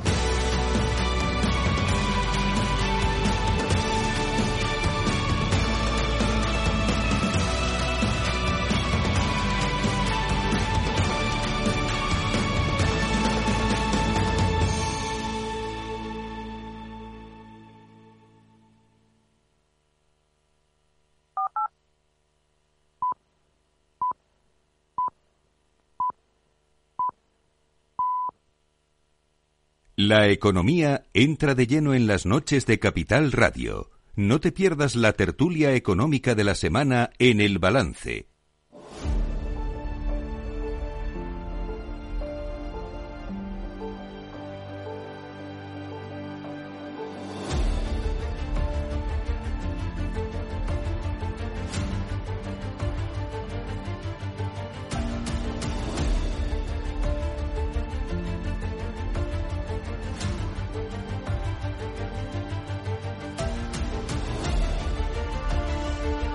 Las nueve de la noche, una hora menos en las Islas Canarias. Vamos allá con nuestra tertulia económica, primera tertulia económica de este año 2024 con José Luis Moreno. ¿Qué tal? Buenas noches. Muy buenas noches, encantado de estar aquí un día más. Alberto Oliver. ¿Qué tal? Buenas noches. Eh, feliz año. Igualmente. Fernando Pinto, ¿qué tal? Buenas noches, feliz año. Y Judith Arnal. ¿Qué tal? Hola, buenas, ¿Nos ¿qué escuchas? tal? Vale, digo, a ver si está o no está. Sí, en remoto, pero estoy. Te lo agradecemos, te lo agradecemos. Bueno, hacemos primero un balance del año 2023, que creo que hay bastantes cositas que comentar. Bueno, yo creo que eh, a- a- antes de hacer el balance, yo creo que tenemos que hacer una pequeña eh, alusión a quién se va a enfrentar a este cambio entre el 23 y el 24, ¿no? Que Ah, bueno, tú estrenamos, quieres- tú quieres ir con eso, ¿no? estrenamos ministro, estrenamos ministro de economía y bueno, mm, simplemente pues nada, yo creo que que, que- que- bueno, que, que va a ser eh, una línea muy continuista eh, con respecto a la anterior eh, a la anterior ministra, la, la, la, la señora Calviño, y, y nada, me, me gusta en principio el perfil eh, de Carlos Cuerpo, además, bueno, ha sido secretario general del Tesoro, ha sido director general de análisis macroeconómico, si no me confundo, ha estado con Escribá trabajando en la IREF, y bueno, según la vanguardia, es el, el rey del Excel. O sea que, bueno, vamos a darle una oportunidad. Bueno, desearle, desearle suerte porque su suerte será la, la nuestra. Eh, sólidos conocimientos financieros, eh, buena carrera en la función pública, eh, economista del Estado, eh, respetado, en unas labores complicadas en un momento complicado que es la búsqueda de inversores, conoce los mercados, sabe cuál es la opinión que los inversores tiene de, de España y qué es lo que nos piden y desde luego la mejor de las suertes, como he dicho, eh, para nosotros eh, su suerte es importante. Y luego también conoce evidentemente los fondos europeos, eh, los aplica, los gestiona también. O sea que lo único es verdad que él, hay que decir que va a tener menos poder que el que tenía Nadia Calviño, puesto que primero Nadia Calviño tenía rango de vicepresidenta. Va a estar vigilado por María Jesús, ¿no? Y Un el poco. ministro no, exacto. Y, y bueno, eh, vamos a ver cómo, cómo evoluciona todo, pero en principio eh, un técnico de este perfil eh, sólido eh, viene bien para la economía española. Bueno, sí. dime. Nada, no, simplemente que el, el movimiento que, mi, mi sensación, ¿eh? el movimiento que hace Sánchez con este nombramiento es rebajar el, el perfil que tenía economía. Nadia Calviño tenía un peso político eh, muy relevante dentro del Ejecutivo, era la vicepresidenta primera, y sobre ella se eh, armaba buena parte del discurso del gobierno, ¿no? Una vez que se han conseguido los fondos europeos, se han negociado, se ha dejado a España, yo creo que en una posición mejor de la que teníamos hace cuatro años, precisamente porque el perfil de Nadia Calviño ha funcionado muy bien, sobre todo en Europa, que ya la conocía. Eh, ha querido seguir una línea continuista, pero se eh, pero pone un perfil que a priori no parece que tenga un perfil político tan, tan fuerte como el que tenía Nadia Calmiño. Entonces, un poco lo que decían mis compañeros antes, ¿no? Se apuesta por una persona que tiene un amplio conocimiento del mercado y del funcionamiento de los de los mercados y que conoce bien los entresijos, porque este, este chico es, bueno, este chico es, este señor eh, es más mayor que yo, tengo que decirlo, eh, es abogado del, no mucho más, eh, igual tiene, tiene un año o dos más que yo, es abogado del Estado desde el año 2008, economista, economista, del Estado, perdón, economista del Estado desde el año 2008, o sea que es decir, lleva ya 15 años en la administración, la conoce bien, conoce bien los, eh, el funcionamiento de la misma y, rebaja el perfil de economía y apuesta. Yo creo que, hay una segunda clave.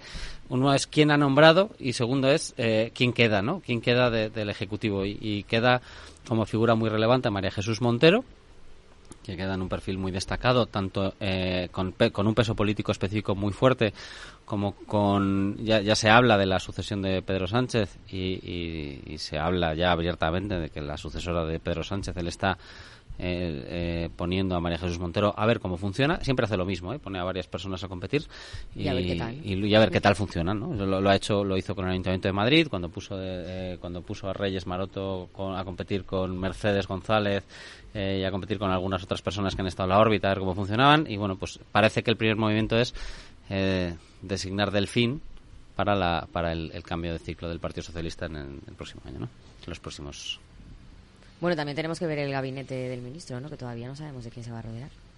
No.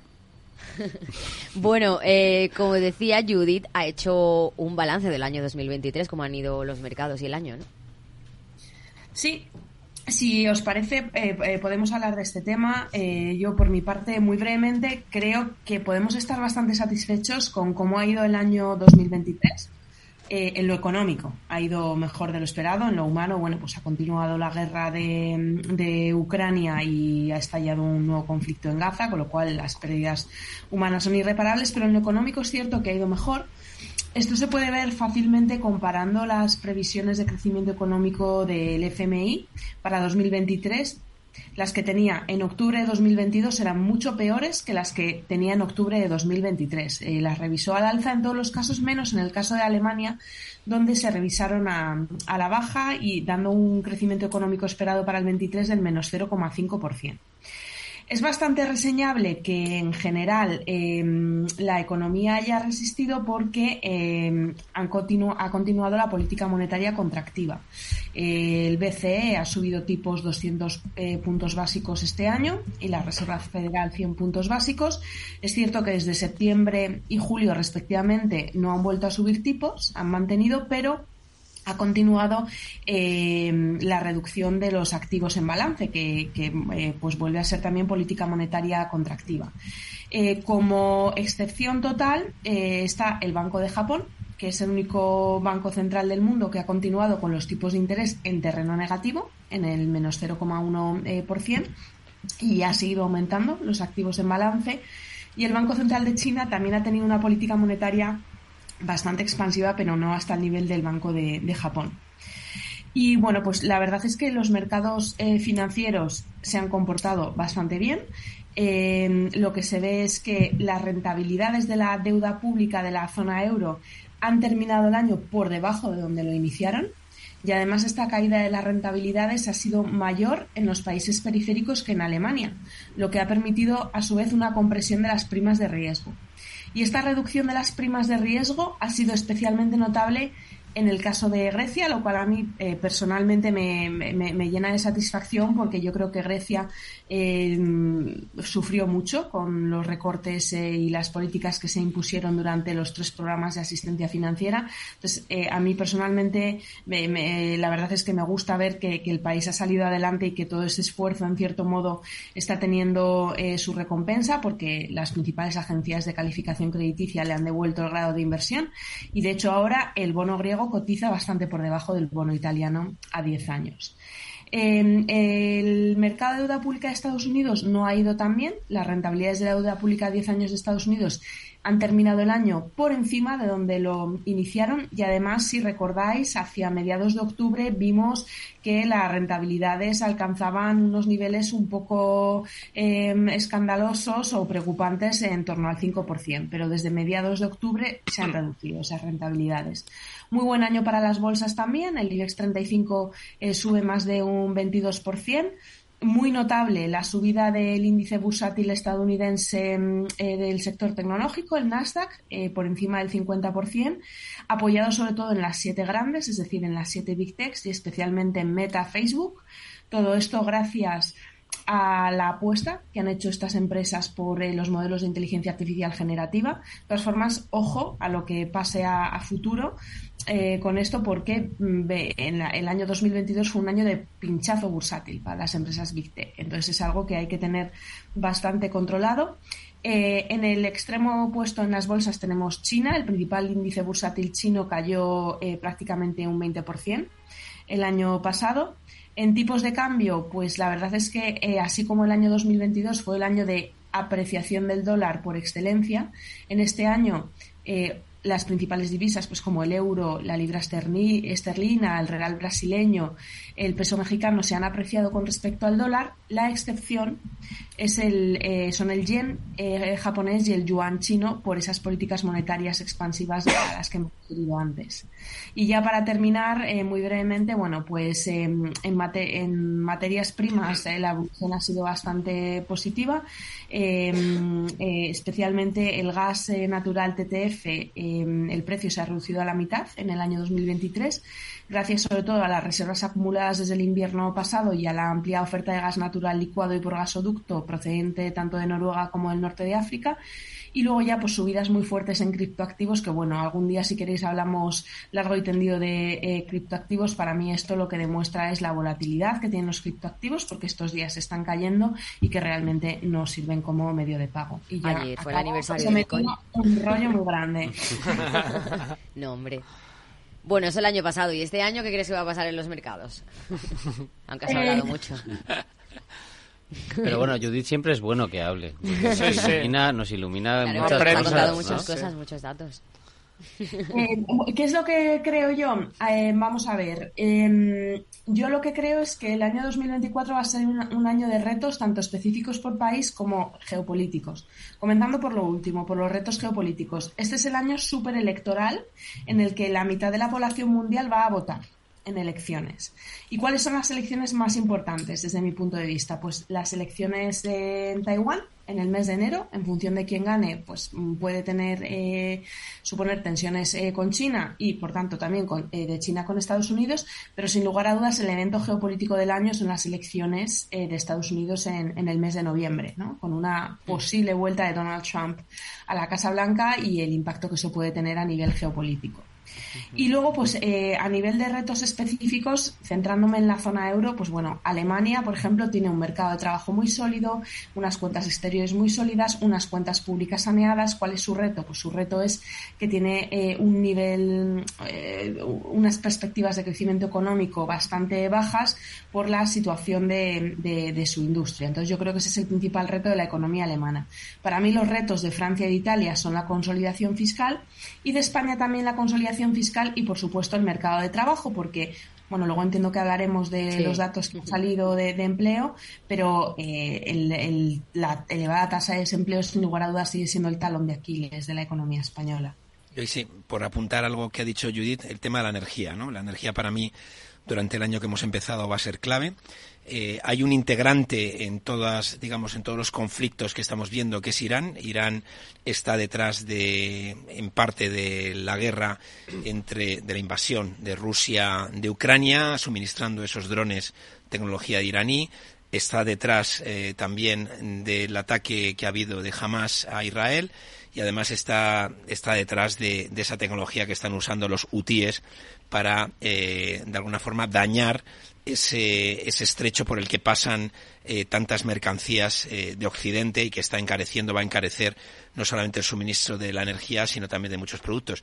Pero es verdad que hoy la, la noticia para mí geopolítica más, más importante es que Daesh ha, ha reclamado la autoría del atentado de Irán, con lo cual eh, hay, hay, hay, piezas, hay piezas que a mí se me escapan, porque si, si resulta que Irán está enfrentado también al Estado Islámico, o Estado Islámico está enfrentado a Irán, la verdad es que este mundo es cada vez más difícil de entender, ¿no? Pero para mí, eh, de cara al año que viene, el seguimiento de lo que es el precio de la energía, eh, de lo que es el precio del petróleo, a ver si somos capaces de que haya una posibilidad de acuerdo de paz entre Ucrania y Rusia, a ver si el conflicto entre Israel y, y Hamas eh, se, se, se, pacifica, se deja en tranquilidad, a ver si esto ayuda para que el resto de la economía eh, mundial, bueno, pues pueda contar con ese suministro de energía que en el caso de Alemania es de libro lo que le ha ocurrido a Alemania. Alemania hizo una apuesta fallida por un gas eh, de una zona complicada eh, y eso le ha afectado mucho a, al crecimiento y le ha afectado mucho a su industria. Esperemos que el resto de... Y luego, no, no, lo ha dicho Judith, pero yo creo que también es ciertamente importante en las elecciones del Parlamento Europeo. Eh, en las elecciones del Parlamento Europeo también Mira. se va a ver eh, cuál es la correlación de fuerzas que hay y, y por delante, no solamente en temas de consolidación fiscal, no solamente en temas relacionados con la propia energía, sino también eh, hay una serie de revisiones eh, del sistema financiero, unos test de estrés eh, que hoy se han anunciado para los temas de ciberseguridad, que eso también tiene que ver con la geopolítica o geoestrategia, como lo queramos llamar, muy importantes. Hay muchos retos que afectan a Europa. Yo quizás eh, el de la inteligencia artificial Eso para mí es el más importante, ¿no? Es decir, el, el- hoy ha habido un movimiento también en medios de comunicación de, de que la empresa que se dedica a estos temas ha, ha- ha puesto sus ojos en Irlanda para situarse en Irlanda como las otras grandes compañías por razones de acceso al mercado de trabajo y fiscales. Que hoy Giorgia Meloni ha sido uno de los primeros temas que ha tratado en sus tres horas de intervención, la inteligencia artificial. No, la inteligencia artificial sin duda eh, va a cambiar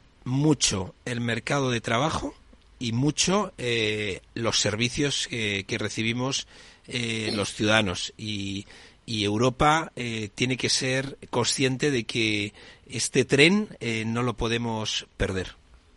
A este respecto, por hacer un apunte sobre el impacto de la inteligencia artificial en el empleo, eh, Pisarides, eh, Premio Nobel de Economía Sí. en el año 2010, eh, hace escasos días eh, hizo unas declaraciones diciendo que él a las eh, generaciones jóvenes no les recomendaría eh, mm, cursar estudios STEM. O sea, estudios STEM son los de ciencia, técnica, eh, matemáticas, eh, y eh, él dice que no recomendaría esto porque van a ser los empleos que se van a ver más afectados por la irrupción de la inteligencia artificial. Y me llamó mucho la atención porque es una opinión a contracorriente, ¿no? Eh, ahora lo que se dice precisamente es lo contrario, que lo que hay que hacer es potenciar las profesiones STEM, o sea que mm, So- eh, solo- un apunte. trabajo. Judy, solo un apunte. ¿No te puedes imaginar eh, la versión última de ChatGPT, la de pago?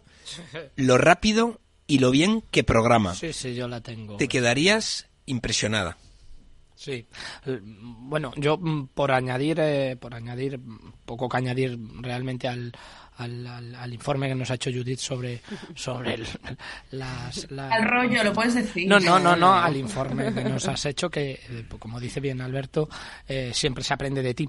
Eh, bueno, la verdad que las previsiones para 2024, y yo creo que por los acontecimientos que hemos tenido en los años anteriores, en términos de crecimiento a nivel mundial para el 24, eh, tenemos eh, un crecimiento del entorno depende del, del organismo que haya hecho la proyección, del entorno del 3%. Las economías avanzadas yo creo que está en torno al 1,1%. Estados Unidos prevé crecer un 0,8%. Y luego está España, que yo creo que España tiene que aprovechar, por una parte, eh, eh, bueno, pues tiene una serie de, eh, si lo queremos...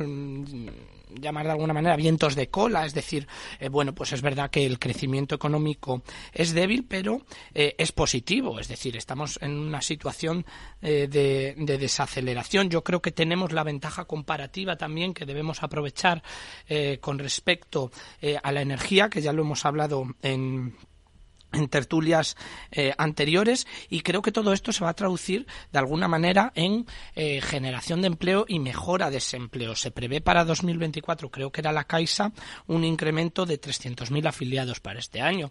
Sigue siendo un dato, eh, obviamente, que no es para, para, para para tirar cohetes, porque seguimos a la cola en los rankings eh, de tasa de paro, sí, pero bueno, eh, yo creo que los datos, a pesar de su debilidad, apuntan, apuntan en positivo.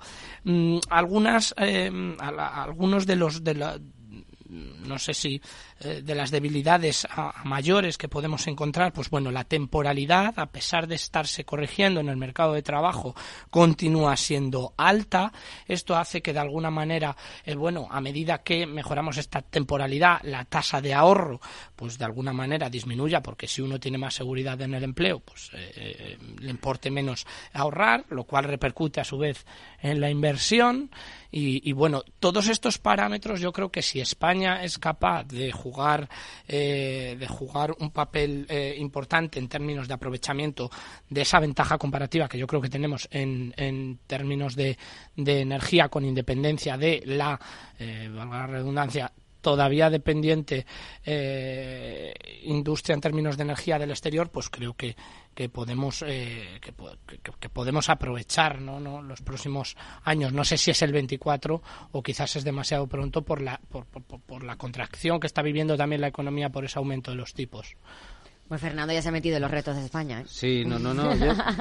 Yo por, por, por entrar, o sea, eh, por irme inmediatamente a una cosa que, que a mí me preocupa, lo comentábamos antes eh, fuera de antena, eh, media Europa está, está pasando la ola de frío que llega, mm. eh, que empieza a llegar hoy a, a, España, ¿no? que ya ha entrado por, por el norte y que se va desplazando. Eh, los precios del, los precios de, del gas ahora mismo en España están eh, bastante bajos, ¿no? creo que estaban en 30, mm. 35 euros el megavatio hora. Recordemos que en medio de la pandemia estaban 10 veces por encima, o sea, multiplicando por 10, llegando a 350. Eh, eh, yo he intentado ahora buscar las reservas de gas que tiene, que tiene España y demás, no, lo he encontrado, eh, pero a mí me puede preocupar la situación en la que nos encontremos en los próximos días y en relación al precio de la subida de, de las, de, del gas. ¿no? Es verdad que, las tensiones geopolíticas del estrecho de Hormuz no afectan particularmente a España porque buena parte del gas que nosotros estamos importando viene, viene de Estados Unidos, viene de México, viene de, de Noruega, pero... Eh, pero bueno, vamos, vamos a ver cómo vamos a ver cómo evoluciona. Eh, como dice Judith, ya tendré tiempo de arrepentirme. Después vamos a ver cómo, cómo evoluciona el, el precio de la energía, ¿no? ¿Y con y, la retirada de las ayudas? Eh, bueno, yo, yo creo que en 2024 digo, en, eh, empieza, empieza, o sea, vamos a terminar el aterrizaje de los fondos europeos. Vamos a ver eh, si este es el año que verdaderamente esto eh, se capilariza lo suficiente como para que lo notemos, esta, esta sensación ¿no? que decíamos, no llega a la economía real. Vamos a ver si 2024 por fin es el año en el que entra eh, definitivamente la, el, el, dinero en, en, en, bueno, en bienes, en bienes de, de productivos.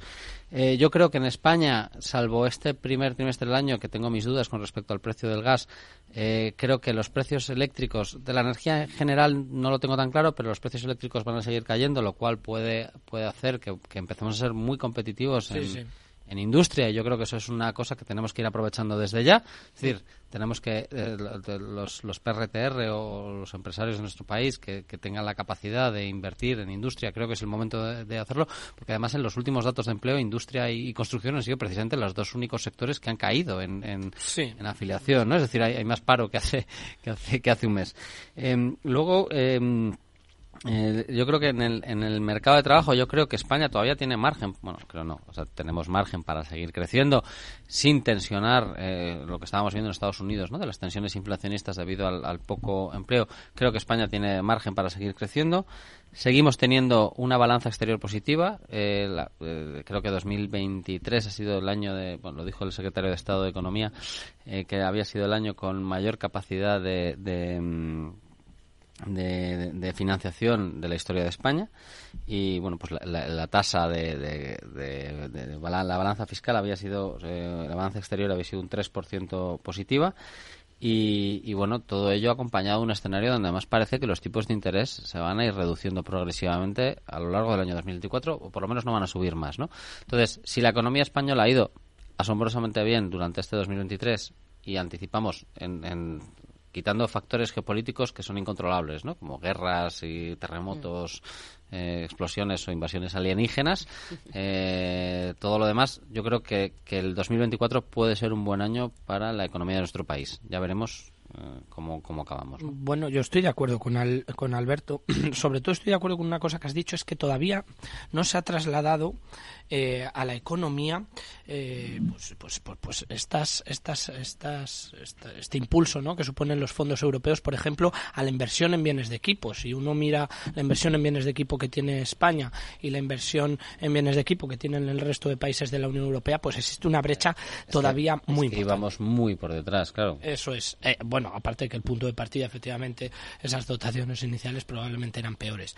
Pero bueno, todavía no se ha visto mm, esa eclosión ¿no? de, de la inversión en bienes de en, en bienes de equipo, lo cual a su vez retroalimenta el sentido de que bueno, cuáles son las expectativas de crecimiento de la economía. Yo creo que cuando veamos eh, el efecto real de, de, la ejecución de estos fondos en la economía, pues pues cambiarán mucho cambiarán mucho las previsiones. Yo solo por facilitar datos que estaba mirando aquí de estructura de empleo en la economía española, cómo ha ido evolucionando por sectores. El pico de industria y energía lo tuvimos en el año 1990 con un 23,7% de todo el empleo que había en España y ahora estamos en el año 23, eh, según datos de, de, EPA 2023, estamos en el 13,2%. Si nos vamos a datos de estructura de la producción del Producto Interior Bruto en la economía española, también ese pico eh, lo tenemos en el año 1990 con un 25,1% de, de esa aportación al PIB y ahora estamos en el 17%, que es eh, un poco más del dato que teníamos en año 2019, eh, que cerramos con 15,9%.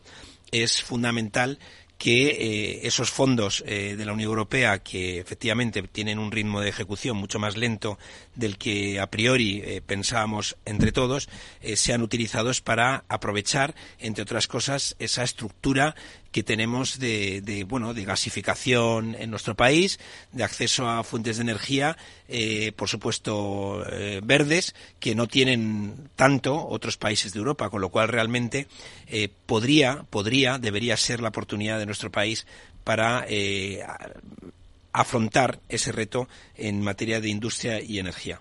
Eh, ahora mismo el sector que se lleva todo es el sector de servicios.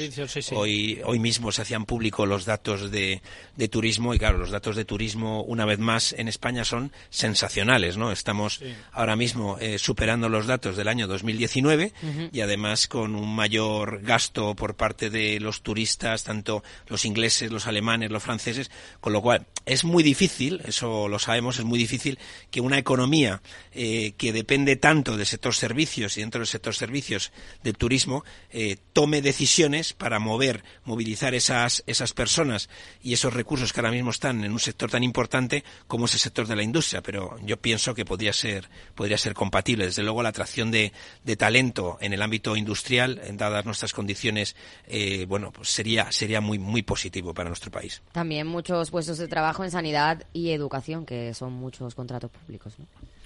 Si me permitís, eh, si lo vemos en términos eh, relativos, no solo en, en, términos eh, em, de, números absolutos, donde más eh, los sectores donde más empleo se ha creado en, en España desde el año 2019 son los de el TIC, es el, es el primero y, el siguiente es de ingeniería.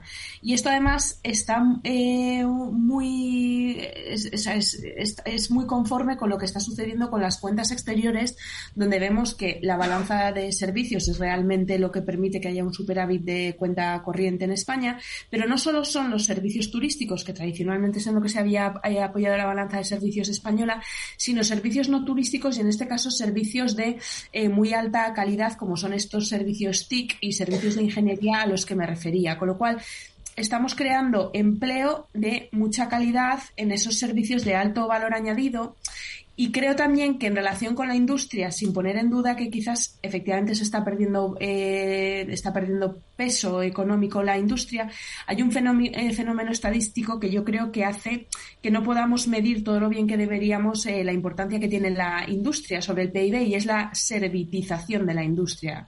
Es decir, una, una serie de servicios conexos a la industria que en realidad deberían computarse dentro del sector industrial, pero, que al se computan como servicios. Sí, se está computando en, servicios, tiene razón. El sector terciario. Eh, no sé hasta qué punto será un fenómeno estadístico relevante, eh, hay que estudiarlo más, pero creo que es algo que también puede estar eh, sucediendo.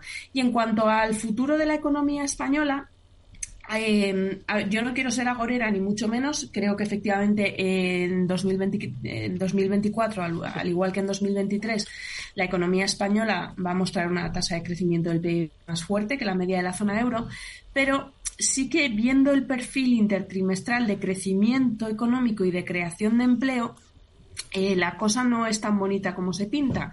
Eh, viendo el perfil de crecimiento intertrimestral, vemos que el año 2023 fue de más a menos. Es decir, en el primer trimestre se creció un 0,6, en el segundo un 0,4, en el tercero un 0,3. Veremos qué pasa en el cuarto trimestre. Otro 0,3. Miramos las cifras de empleo. Eh, 468.000 empleos se crearon en los cinco primeros meses del año y 65.000 en los eh, siguientes siete meses, con lo cual la mayor parte de la creación de empleo se creó pues, en estos cinco meses primeros. Mm. Y son datos desestacionalizados. ¿eh? Es cierto que esto también ocurrió en el año 2022, puede volver a suceder, pero yo sí que quiero llamar la atención sobre eh, eh, no solo mirar tasas anuales, es decir, se han, se han creado más de 500.000 empleos, esto es algo excepcional, pero creo, que es muy importante también estudiar el perfil trimestral, mensual, de cómo se han creado esos empleos y ese crecimiento económico. Alberto. Sí, bueno, o sea, yo entrando un poco en... O sea, yo le voy a llevar un poco la contraria... No, no le voy a llevar la contraria a Judith porque es imposible. Sí, dale, dale, dale. Vas a dar otra visión. Voy, a... Voy a o sea, yo... Em, porque Judith no ha dicho que vaya a ir mal, ha dicho que cuidado. Y yo ahí no puedo estar en desacuerdo con Judith, claro.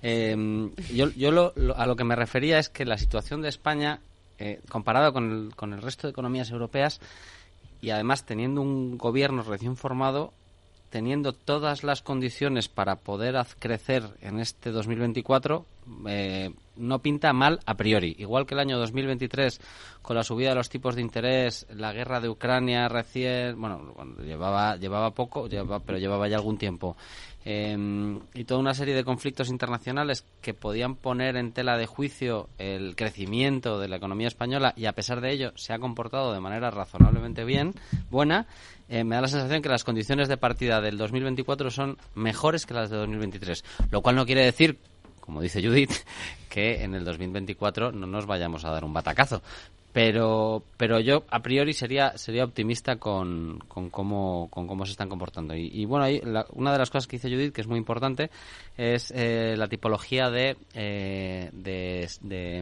empresas y de, y de empleos que se están creando no eh, si no recuerdo mal una buena parte del crecimiento de nuestra balanza exterior viene determinado por la creación de, por, trabajos que han asumido entre otras entre otras las consultoras es decir, que es trabajo muy especializado, ¿no? Esto eh, tengo por aquí el, el dato. Eh, creo que el 1% del, del 3% del crecimiento total, es decir, un tercio de todo el, el, aporte de valor eh, la balanza exterior en este sentido, lo habían dado eh, servicios de alto valor añadido como la consultoría internacional. ¿no? Y a mí esto me parece que eh, José Luis que conoce mejor el sector que... que gracias a José Luis, en realidad. Efectivamente. José Luis que conoce esto mejor que, que yo, podrá confirmarlo, pero me da la sensación de que eh, estamos exportando talento y nuestro y nuestro sector empieza a, los españoles empezamos a salir fuera y a poner encima de la mesa pues lo bien que sabemos hacer las cosas que yo mi experiencia en el exterior siempre me dice que, lo hacemos bastante bien sí a ver es, es, cierto sobre todo en, no solamente en consultoría internacional sino también en todo lo que tiene que ver con la arquitectura con la construcción. Tenemos eh, las empresas más punteras en, en servicios de este tipo eh, en España eh, y, además eh, el teletrabajo también está permitiendo que mucho talento que estaba antes en Europa, en el norte de Europa, pues esté ejecutando su trabajo, esté pagando impuestos desde, desde España, ¿no? Desde luego, la situación de ciudades como Málaga eh, no, no se entendería si no fuera por todo ese talento de Europa que se está trayendo a España. Lo mismo pasa en Cataluña, lo mismo pasa en Andalucía y en, y en, Madrid, ¿no? Pero a mí sí me, sí me gustaría, por, por no ser también tan digamos, eh, tan campanudos, eh, tener en cuenta un dato importante que es eh, la renta per cápita en, en España, ¿no? Ahora mismo la, renta per cápita en España eh, tiene, eh, es un 85% de la europea cuando en el año 2003 era un 97,7% de la europea. Esto significa que hemos bajado comparativamente con otros, otros países de Europa. Aquí siempre la explicación es la misma, ¿no? Que es la, la productividad. En la medida en que tú no eres productivo, en esa medida, eh, bueno, pues tus salarios son menos competitivos que los que se están produciendo en otras ciudades. Eh, en ciudades del norte de Europa, en el Reino Unido, en Francia, en Italia, Alemania, Bélgica, Holanda, eh, los salarios medios para los trabajos de los ingenieros, eh, de los arquitectos, de los economistas, de los abogados, son superiores a los que se pagan en España, ¿no? Y efectivamente esto afecta no solamente a la balanza, sino también afecta a esa productividad, porque si al final el, el, salario que tú tienes por hora es inferior, evidentemente es porque la productividad es, es inferior. Bueno, pues todo esto lo tenemos que tener en cuenta. Eh, de cara a este año que ya hemos empezado, pues es muy importante eh, hacer eh, ese esfuerzo para seguir incrementando esa competitividad y ese y esa productividad eh, de nuestras empresas y para eso es muy importante que desde el gobierno eh, bueno se apoye eh, bueno pues esa inversión tan importante que tienen que hacer las grandes eh, empresas con las que contamos en nuestro país. Si no hay inversión, como antes ha comentado, en bienes de equipo, en tecnología, etcétera, es muy difícil eh, multiplicar esa productividad. Si la productividad solamente se hace con horas hombre, sin incorporar la tecnología, es muy difícil eh, ganar esa, esa batalla a los países de Europa con los que competimos. Sí, bueno, yo por, por, por, seguir en la línea, ya que creo que he sido el único optimista de la, de la, de la tertulia, eh, bueno, voy a poner los warnings, ¿no? Voy a poner esa doble intermitencia. A ver, yo hablo de, de, de, de un 2024 que, bueno, que se pueden aprovechar las ventajas que tenga la economía española y, de alguna manera, paliar, pues, pues bueno, lo, lo, los datos en términos reales, ¿no? Porque, bueno, las previsiones de PIB son un 1,4% de crecimiento, el paro en torno al 11 con 8%, la inflación se va a mantener en torno al 3,6, eh, al 3,6, 3,5, 3,6.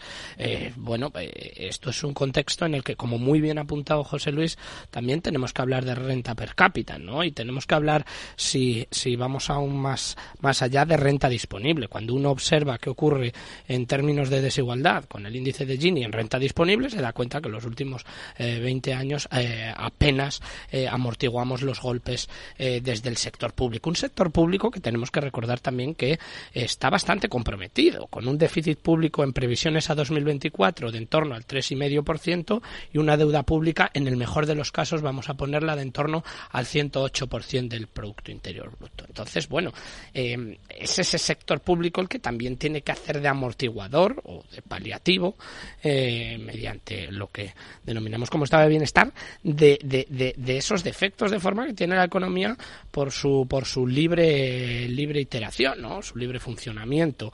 Eh, bueno, cuando uno analiza qué ocurre con la pobreza y la desigualdad, repito, y esto tiene que ver mucho con la renta per cápita y también con la renta disponible, pues se da cuenta que bueno, los españoles sí puede estar creciendo el producto interior bruto, pero no por ello somos menos desiguales ni no por ello somos menos pobres. Es decir, esto es el, el balance que tenemos que hacer ya no solo desde el sector privado, que parece que en términos de consumo, como apuntaba anteriormente, es lo que nos está librando, sino desde la parte pública de la economía. Es decir, con, con, con, esos fondos europeos que estamos recibiendo, eh, que queremos trasladarlo a inversión en gasto, en este caso. Eh, a inversión en gasto en, eh, en bienes de equipo bueno pues, pues, tendremos que trasladarlo a la economía real e intentar pues pues también disminuir esas diferencias entre, entre, entre, entre los ciudadanos yo aquí sí que, que, querría hacer una reflexión y es que eh, coincido totalmente con los compañeros y si vemos, eh, si comparamos las tasas de crecimiento del PIB total con las tasas de crecimiento del PIB per cápita, mm. vemos que son mucho menores las tasas de crecimiento del PIB per cápita. Entonces, ¿esto que sugiere? Pues que en realidad lo que sugiere es que el PIB está creciendo porque está aumentando la fuerza de trabajo, no porque esté aumentando la productividad, no porque esté aumentando el capital. ¿Y por qué está creciendo la fuerza de trabajo? Pues no porque los españoles nos estemos reproduciendo más, por lo menos en mi caso, desde luego que no, eh, sino porque tenemos mucha eh, inmigración. Entonces, volvemos a situarnos en una en, en, una situación similar a la de pues, mediados de la década del 2000, 2006, 7, 8, donde absorbimos mucha población inmigrante, eh, lo cual está muy bien. Esto quiere decir que perciben España como país de oportunidades, pero creo que también es importante saber cuáles son las fuentes de crecimiento del, del, del PIB desde un punto de vista de factor productivo. Y en este caso es el trabajo, no el capital, no productividad yo, creo que Fernando apunta a una cosa súper importante. Es decir, yo, siempre pongo el mismo ejemplo, ¿no? Entre, entre Cristiano Ronaldo y yo, los dos ganamos, eh, eh, de media ganamos 50 millones de euros al año, ¿no? Más que él gana 100 y yo no gano, no gano uno, ¿no? Efectivamente, ahí, ahí hay, un, hay un problema. Yo no, no, no había hecho el, el cálculo de, de, la evolución del, de, la, de la renta per cápita o del PIB per cápita eh, y la verdad es que me parece asombroso, en realidad, lo poco que ha crecido el, el, PIB per cápita en los últimos años. Efectivamente, José Luis, pero ya no en los últimos años, desde el año 2010. O sea, desde el año 2010 fue el proceso de convergencia y a partir del año 2010 se empieza, empieza a separarse lo que es la, tendencia europea de la tendencia española. Y, mientras Europa ha crecido, eh, si he apuntado bien los datos, eh, 10, 10.000 euros per cápita en los últimos 10 años, España lo ha hecho en 4.000. Es decir, a ese se separa más la, brecha. ¿no? Y, esto la verdad es que eh, yo no había hecho el cálculo y, es, y, me parece tremendo y, algunos de los factores son los que explica Judith. Efectivamente, se está incrementando el PIB porque estamos siendo receptores netos de inmigración que es capaz de aportar a la economía. ¿no? Em, pero el reto de todo esto también es uno de los principales retos, que es que yo creo que donde el gobierno eh, puede poner el foco es en el reparto de la riqueza. Y entramos en algunos de los temas que en los que podemos discrepar, y está bien, ¿no?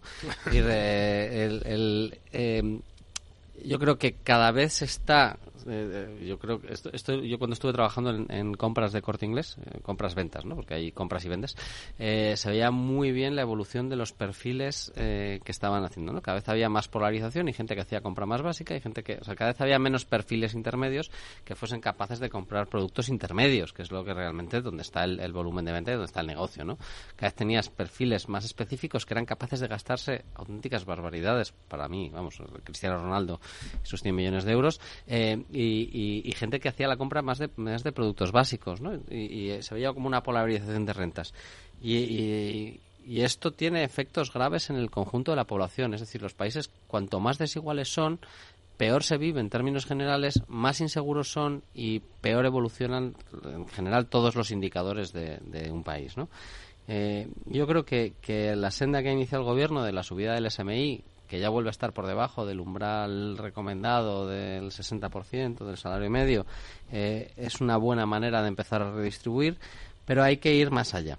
Em, empezó el gobierno con los impuestos extraordinarios. Yo creo que hay que ir a un modelo de, de mayor progresividad fiscal, donde se tengan que grabar determinados eh, patrimonios que ahora mismo no se hacen o que se tienen que grabar de una forma eh, diferente y ahí hay que em, hemos perdido la oportunidad de hacerlo como la presidencia de la Unión Europea eh, apostar por un marco fiscal europeo que evite la competencia de, determinados países que actúan como paraísos fiscales dentro de la propia Unión Europea. Estoy hablando particularmente de Irlanda y de los Países Bajos.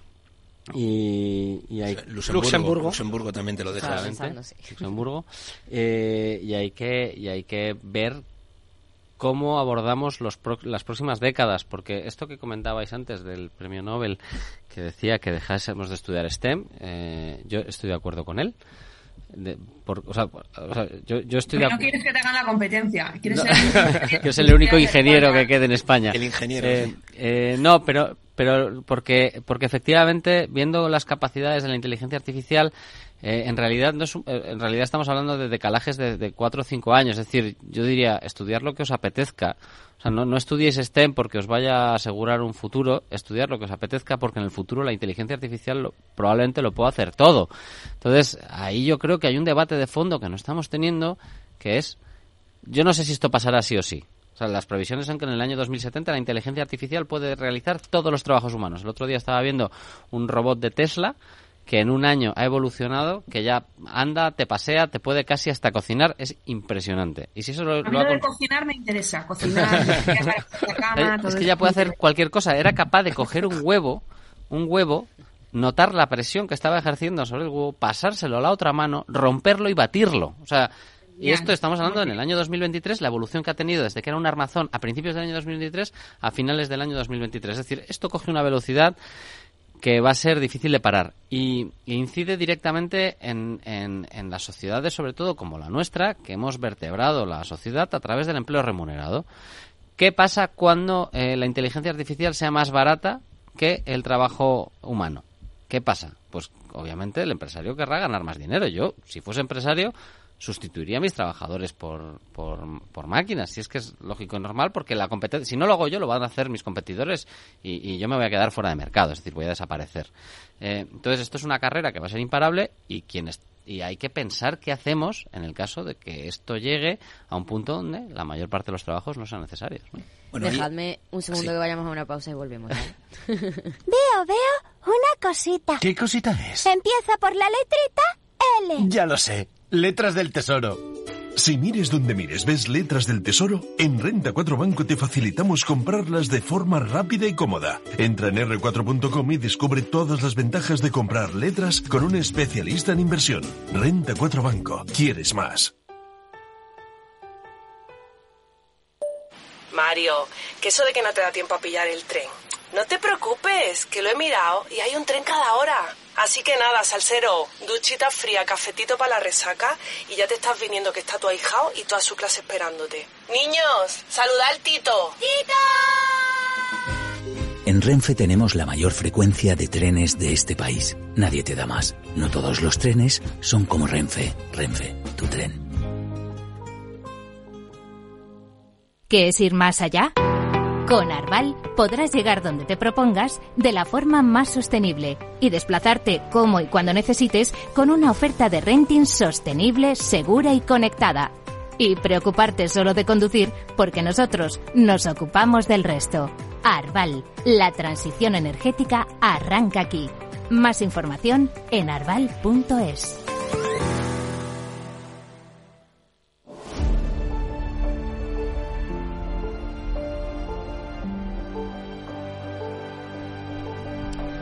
ya estamos de vuelta en esa tertulia económica aquí en el balance, José Luis, que te he dejado un poco con la palabra en la boca. No, que no, que no, a ver, que no cunda el pánico, porque también eh, a principios del siglo pasado, cuando los telares, eh, la revolución industrial sustituía a los hilanderos e hilanderas, pues también parecía que el mundo se terminaba y no se terminaba. En, en el ámbito de la inteligencia artificial, lo importante es, es, eh, saber eh, qué preguntas hay que hacer y también eh, ayudar a que las máquinas tomen buenas, buenas decisiones.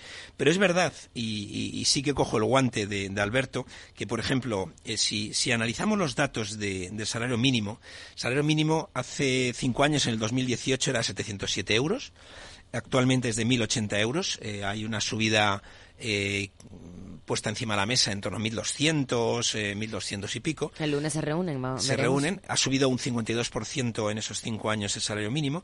Y hay un estudio que ha hecho CEPIME, eh, donde eh, ha estudiado eh, cuál es el impacto de esa subida del salario mínimo en la creación de empleo. Y ha hecho una cosa que, desde mi punto de vista, tiene bastante inteligencia, ¿no? Que es, ha comparado el empleo en labores elementales entre el año 2018 y 2023 con labores no elementales, entendiendo labores elementales como de bajo valor añadido.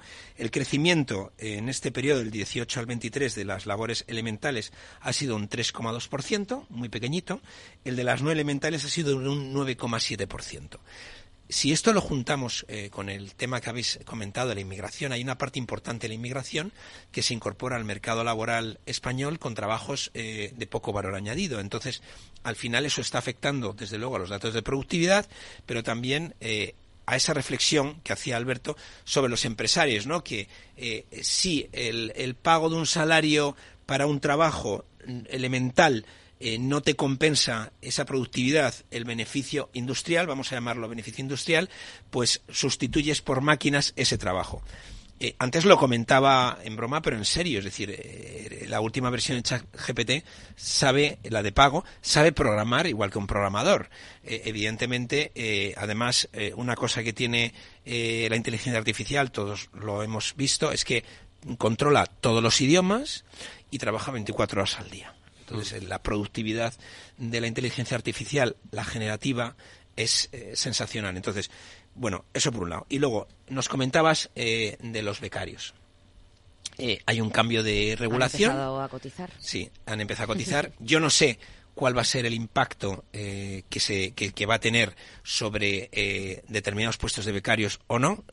va a depender de cuál es el valor añadido que ese becario da a esas empresas, pero mm, por un lado está bien porque haces aflorar eh, todo ese trabajo que en muchos casos se hace por personas eh, cualificadas y no están reconocidas, pero por otro lado, en algunos, eh, algunos puestos de trabajo no me cabe la menor duda de que esos puestos de becarios se van a, se van a eliminar. Mm, también me preocupa que esos datos de becarios que cotizan no se den desagregados como no se dan todavía la de los fijos discontinuos inactivos que es importante para saber cuál es el impacto sobre el mercado laboral. Yo termino con una reflexión en, mi entorno personal. De, mis, de mis tres hijos, la, mayor eh, ha tenido siempre eh, prácticas de verano, ha trabajado como mm. becaria, pero eh, los, los, dos primeros años no, no, no tenía remuneración eh, con lo cual, eh, de alguna forma, eh, ella era como si estuviera haciendo un curso de formación.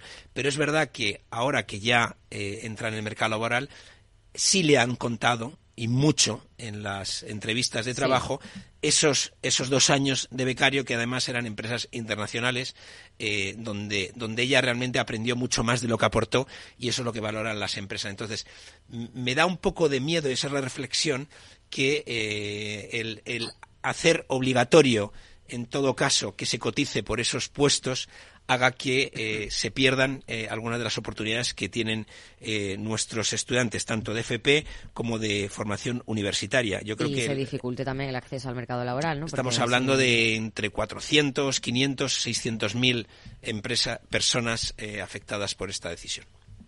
¿Vosotros qué creéis? ¿Os parece bien que coticen los becarios? Eh, sí, hombre, yo creo que era un must ¿no? de, la economía española. Era una trampa que nos hacíamos a solitario y, que ahora, bueno, pues se pone, bueno, pues una de estas trampas que ha funcionado y que más o menos nadie ponía encima de la mesa por si acaso se rompía algo.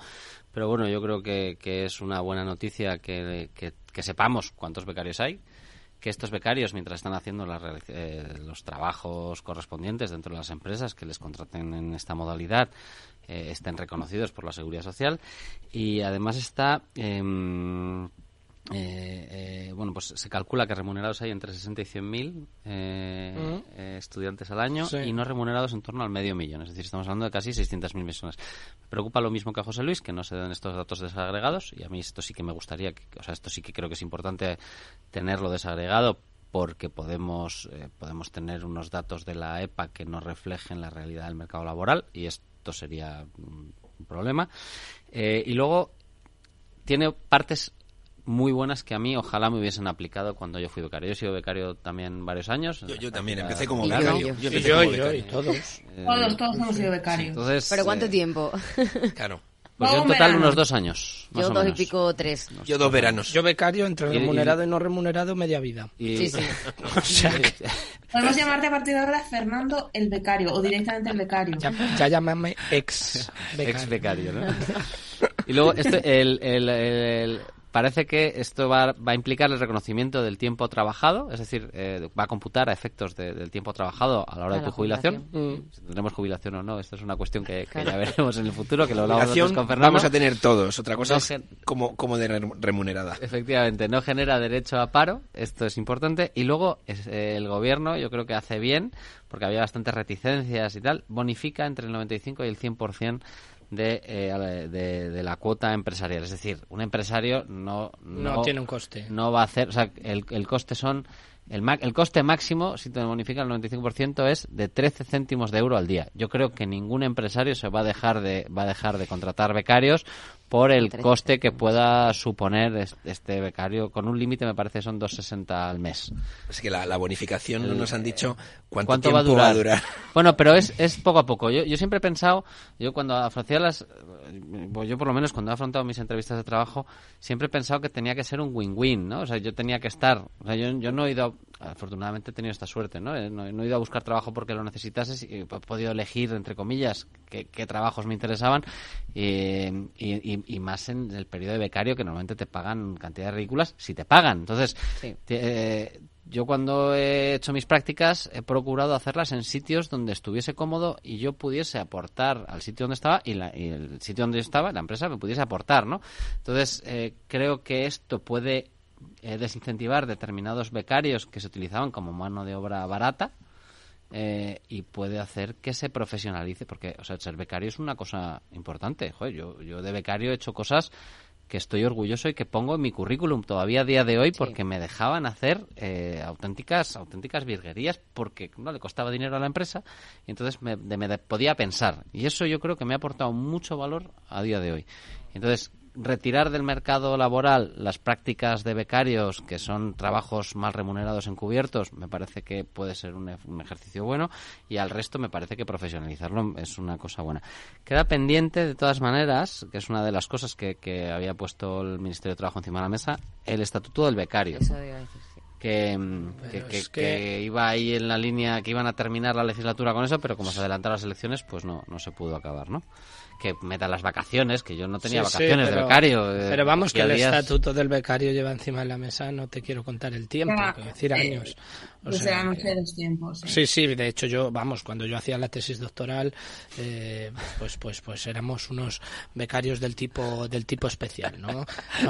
el, tipo especial, curras 24, horas al día, 7 días a la semana, 365 días al año, 800 euros brutos al mes, o sea, que era maravilloso, pero, pero, pero sí, vamos, yo estoy de acuerdo. Esto es el reconocimiento de un derecho que yo creo que, que bueno, eh, no voy a decir que llega tarde porque llega, pero que, pero que ya, ya pues, clamaba lo que tú dices. Es que en términos de coste empresarial eh, es una medida prácticamente nula y reconoce el inicio de, las, de, de, de la carrera de cotización de, del individuo. Yo creo que los datos, también me preocupa que todavía no los tengamos, pero creo que aún así, pues bueno, ya se irán incorporando incluso en la muestra continua de vidas laborales y podremos ver qué sucede con este tipo de individuos y dónde acaban sus vidas laborales. Lo que pasa que yo ya no sé si lo, si lo veremos o lo estudiaré. aquí, si me, si me permitís, dos apuntes uno, uno más constructivo que el otro. Empieza por Tienes uno destructivo. Empieza por el destructivo, claro. Uno de, de, llorar. No, entonces el, constructivo. yo creo que, que las medidas de, política pública, voy a decir una obviedad, pero creo que las políticas públicas tienen que evaluarse con arreglo a los resultados que, eh, que producen y no a los objetivos. Eh, entonces creo que es muy importante, pues dentro de un año, de dos años, realmente hacer una evaluación de qué ha supuesto esto en términos de em, becarios eh, sin remuneración en las empresas, en términos de, números de becarios, porque estoy de acuerdo con esto que, comentaba José Luis y, no solo su hija, sé de más gente para la que una, una estancia de como becario sin retribución eh, luego ha sido importante para su carrera profesional. Entonces creo que es importante hacer luego esa evaluación de política pública y ojalá eh, esto, esto salga bien y ojalá pues esto efectivamente sean unos derechos adecuadamente reconocidos que además no generan ningún efecto em, secundario, ninguna externalidad negativa. Pero mi segundo punto, mi queja, en este, en, en este caso va porque creo que se, nos estamos focalizando mucho en, pues, en, en, becarios, en personas que cobran el salario mínimo interprofesional, es decir, sobre todo en trabajador por cuenta ajena y se está dejando de lado a los autónomos. Y esto es algo que lleva años eh, pasando. Yo todas las políticas públicas que veo en términos de generación de derechos van siempre para los trabajadores por eh, cuenta ajena, van siempre para la gente que está desempleada, que me parece muy bien, que, también hay que eh, reconocer derechos a esas personas, pero no puede ser que los autónomos sean siempre los paganos de esta historia. Y yo lo que veo es que en este país ser autónomo no, eh, vamos, o sea, es prácticamente un ejercicio de, heroísmo. Y lo digo, por ejemplo, en mi caso, en mi caso personal, comentabas antes, Alberto, que a estas personas ese periodo de cotización se les va a reconocer a efectos de derecho de, la pensión. Pues en mi caso, por ejemplo, yo estoy en régimen de pluriactividad, yo soy tanto trabajadora por cuenta ajena como autónoma, y a mí, lo que yo cotizo como autónoma, que cotizo todos los meses a la seguridad social, en mi hoja de vida laboral se dice, y estos días que usted ha cotizado como autónoma, no se le reconocen a efectos de la pensión. Sí, sí, De que yo cotizo todos los meses. y, yo soy una privilegiada, ¿eh? O sea, yo, tengo una situación absolutamente privilegiada, pero quiero pensar en toda esa gente que únicamente es autónoma. Yo, pues yo, solamente con ese apunte, yo también he sido trabajador por cuenta ajena y autónomo. Yo no tengo claro eh, que, es, o sea, que, que, esos días tenga que computar, ¿no? Porque imagínate que estoy 20 años trabajando como autónomo y, o sea, cotizo con mi salario, cotizo directamente como autónomo. Podría darse situaciones bastante, bastante esperpénticas, no lo sé. ¿eh? Yo, vamos, eso que tú apuntas, yo sí que me llama cuando me cuando pido la hoja de vida laboral, me llega y me dice estos días no computan como tal. la pluriactividad no computa. Cuando estás cotizando en dos ámbitos, solamente te computa pero que como no tengo, no tengo claro que eso sea malo, ¿eh? ¿Y, por qué tienes, y por qué tienes que No lo sé, no lo sé, o sea, que lo tengo que pensar, Judith, yo tengo que pensarlo. el, el sistema... dos pero, pero, vamos, que era simplemente un ejemplo que yo soy una privilegiada, pero que me llama la atención que gran parte de las políticas públicas siempre se orientan a determinados colectivos y nunca a los autónomos. Y, como autónomo pagas, o sea, perdón, o sea, es que yo, por ejemplo, como autónomo pagaba el tipo mínimo, es decir, pagaba los 350 euros al mes, mientras por cuenta ajena estaba cotizando por la base máxima, es decir, y a mí no se me hubiese ocurrido cotizar por la base máxima de autónomos, no sé si me explico. Es decir, que, que no vale lo mismo tampoco una cosa que la otra. Pero bueno, lo tengo que pensar esto, ¿eh? 30 segundos os dejo. Bueno, ahí lo único decir, recordar que el sistema de pensiones español no es un sistema de capitalización.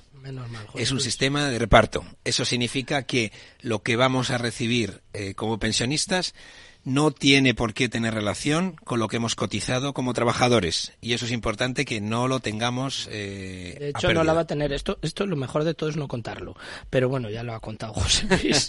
por tanto, espero que muchos pensionistas o, futuros pensionistas no se preocupen ahora por lo que les venga el día de mañana. Pues José Luis Moreno, Alberto Oliver, Fernando Pinto y Judith Arnal, muchas gracias por acompañarnos en esa primera tertulia económica del año. Y gracias a ti por dirigirnos. Un placer. Adiós. Buenas noches nos dejan carbón los reyes.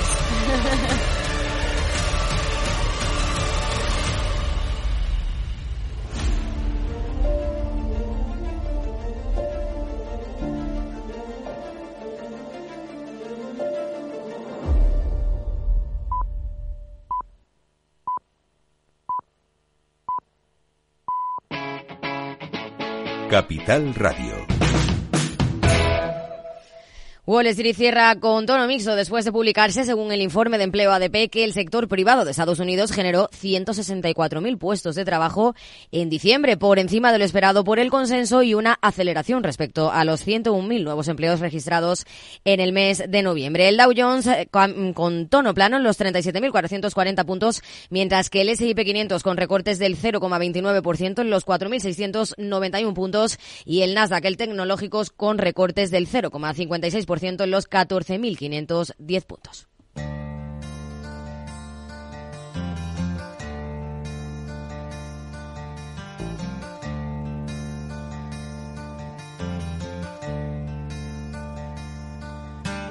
Smash, smash, crack,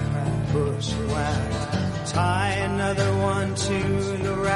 Hoy cumple 64 años el cantante y letrista estadounidense Michael Stipe, nacido en Decatur, Georgia. Fue la voz solista del grupo de rock alternativo REM, una de las bandas de rock más grandes e influyentes de finales del siglo XX y principios del XXI, desde su formación en 1980 hasta su disolución en 2011. Por otro lado, Stipe ha desarrollado otras carreras artísticas como el cine y la fotografía. Ha dirigido varios vídeos de REM y es copropietario de una productora cinematográfica ha realizado colaboraciones con otros músicos y en 2019 publicó el sencillo Antes, adelanto de Mil Razones, su más reciente álbum de estudio que apareció en junio de 2021. Con esto nos despedimos, ha sido un placer haberles acompañado, Aida Esquireje a estos micrófonos, en el control técnico Jorge Zumeta, en la redacción Lorena Ruiz. Volvemos mañana con más balance. Buenas noches.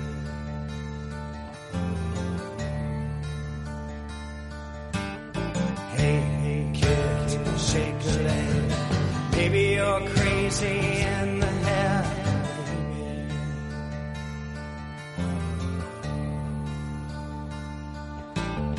Maybe you did, maybe you walked, maybe you rocked around the clock, tipped, talked.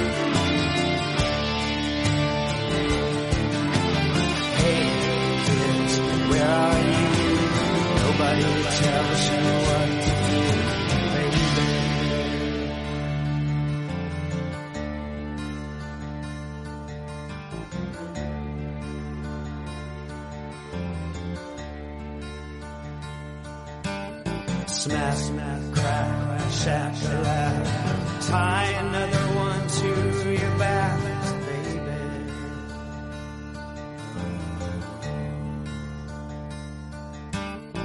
Hey, hey, kids, rock and roll.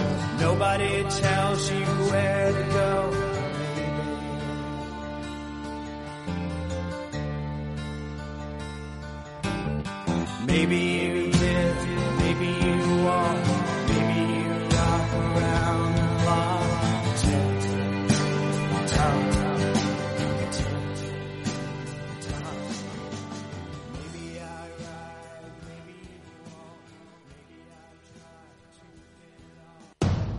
Capital Radio, 10 años contigo.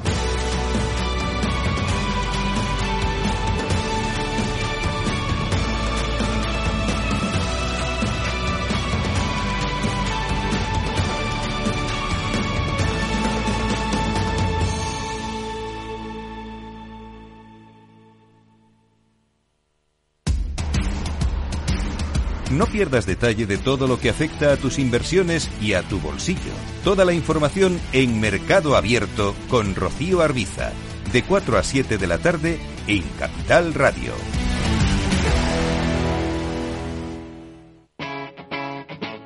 Capital Radio.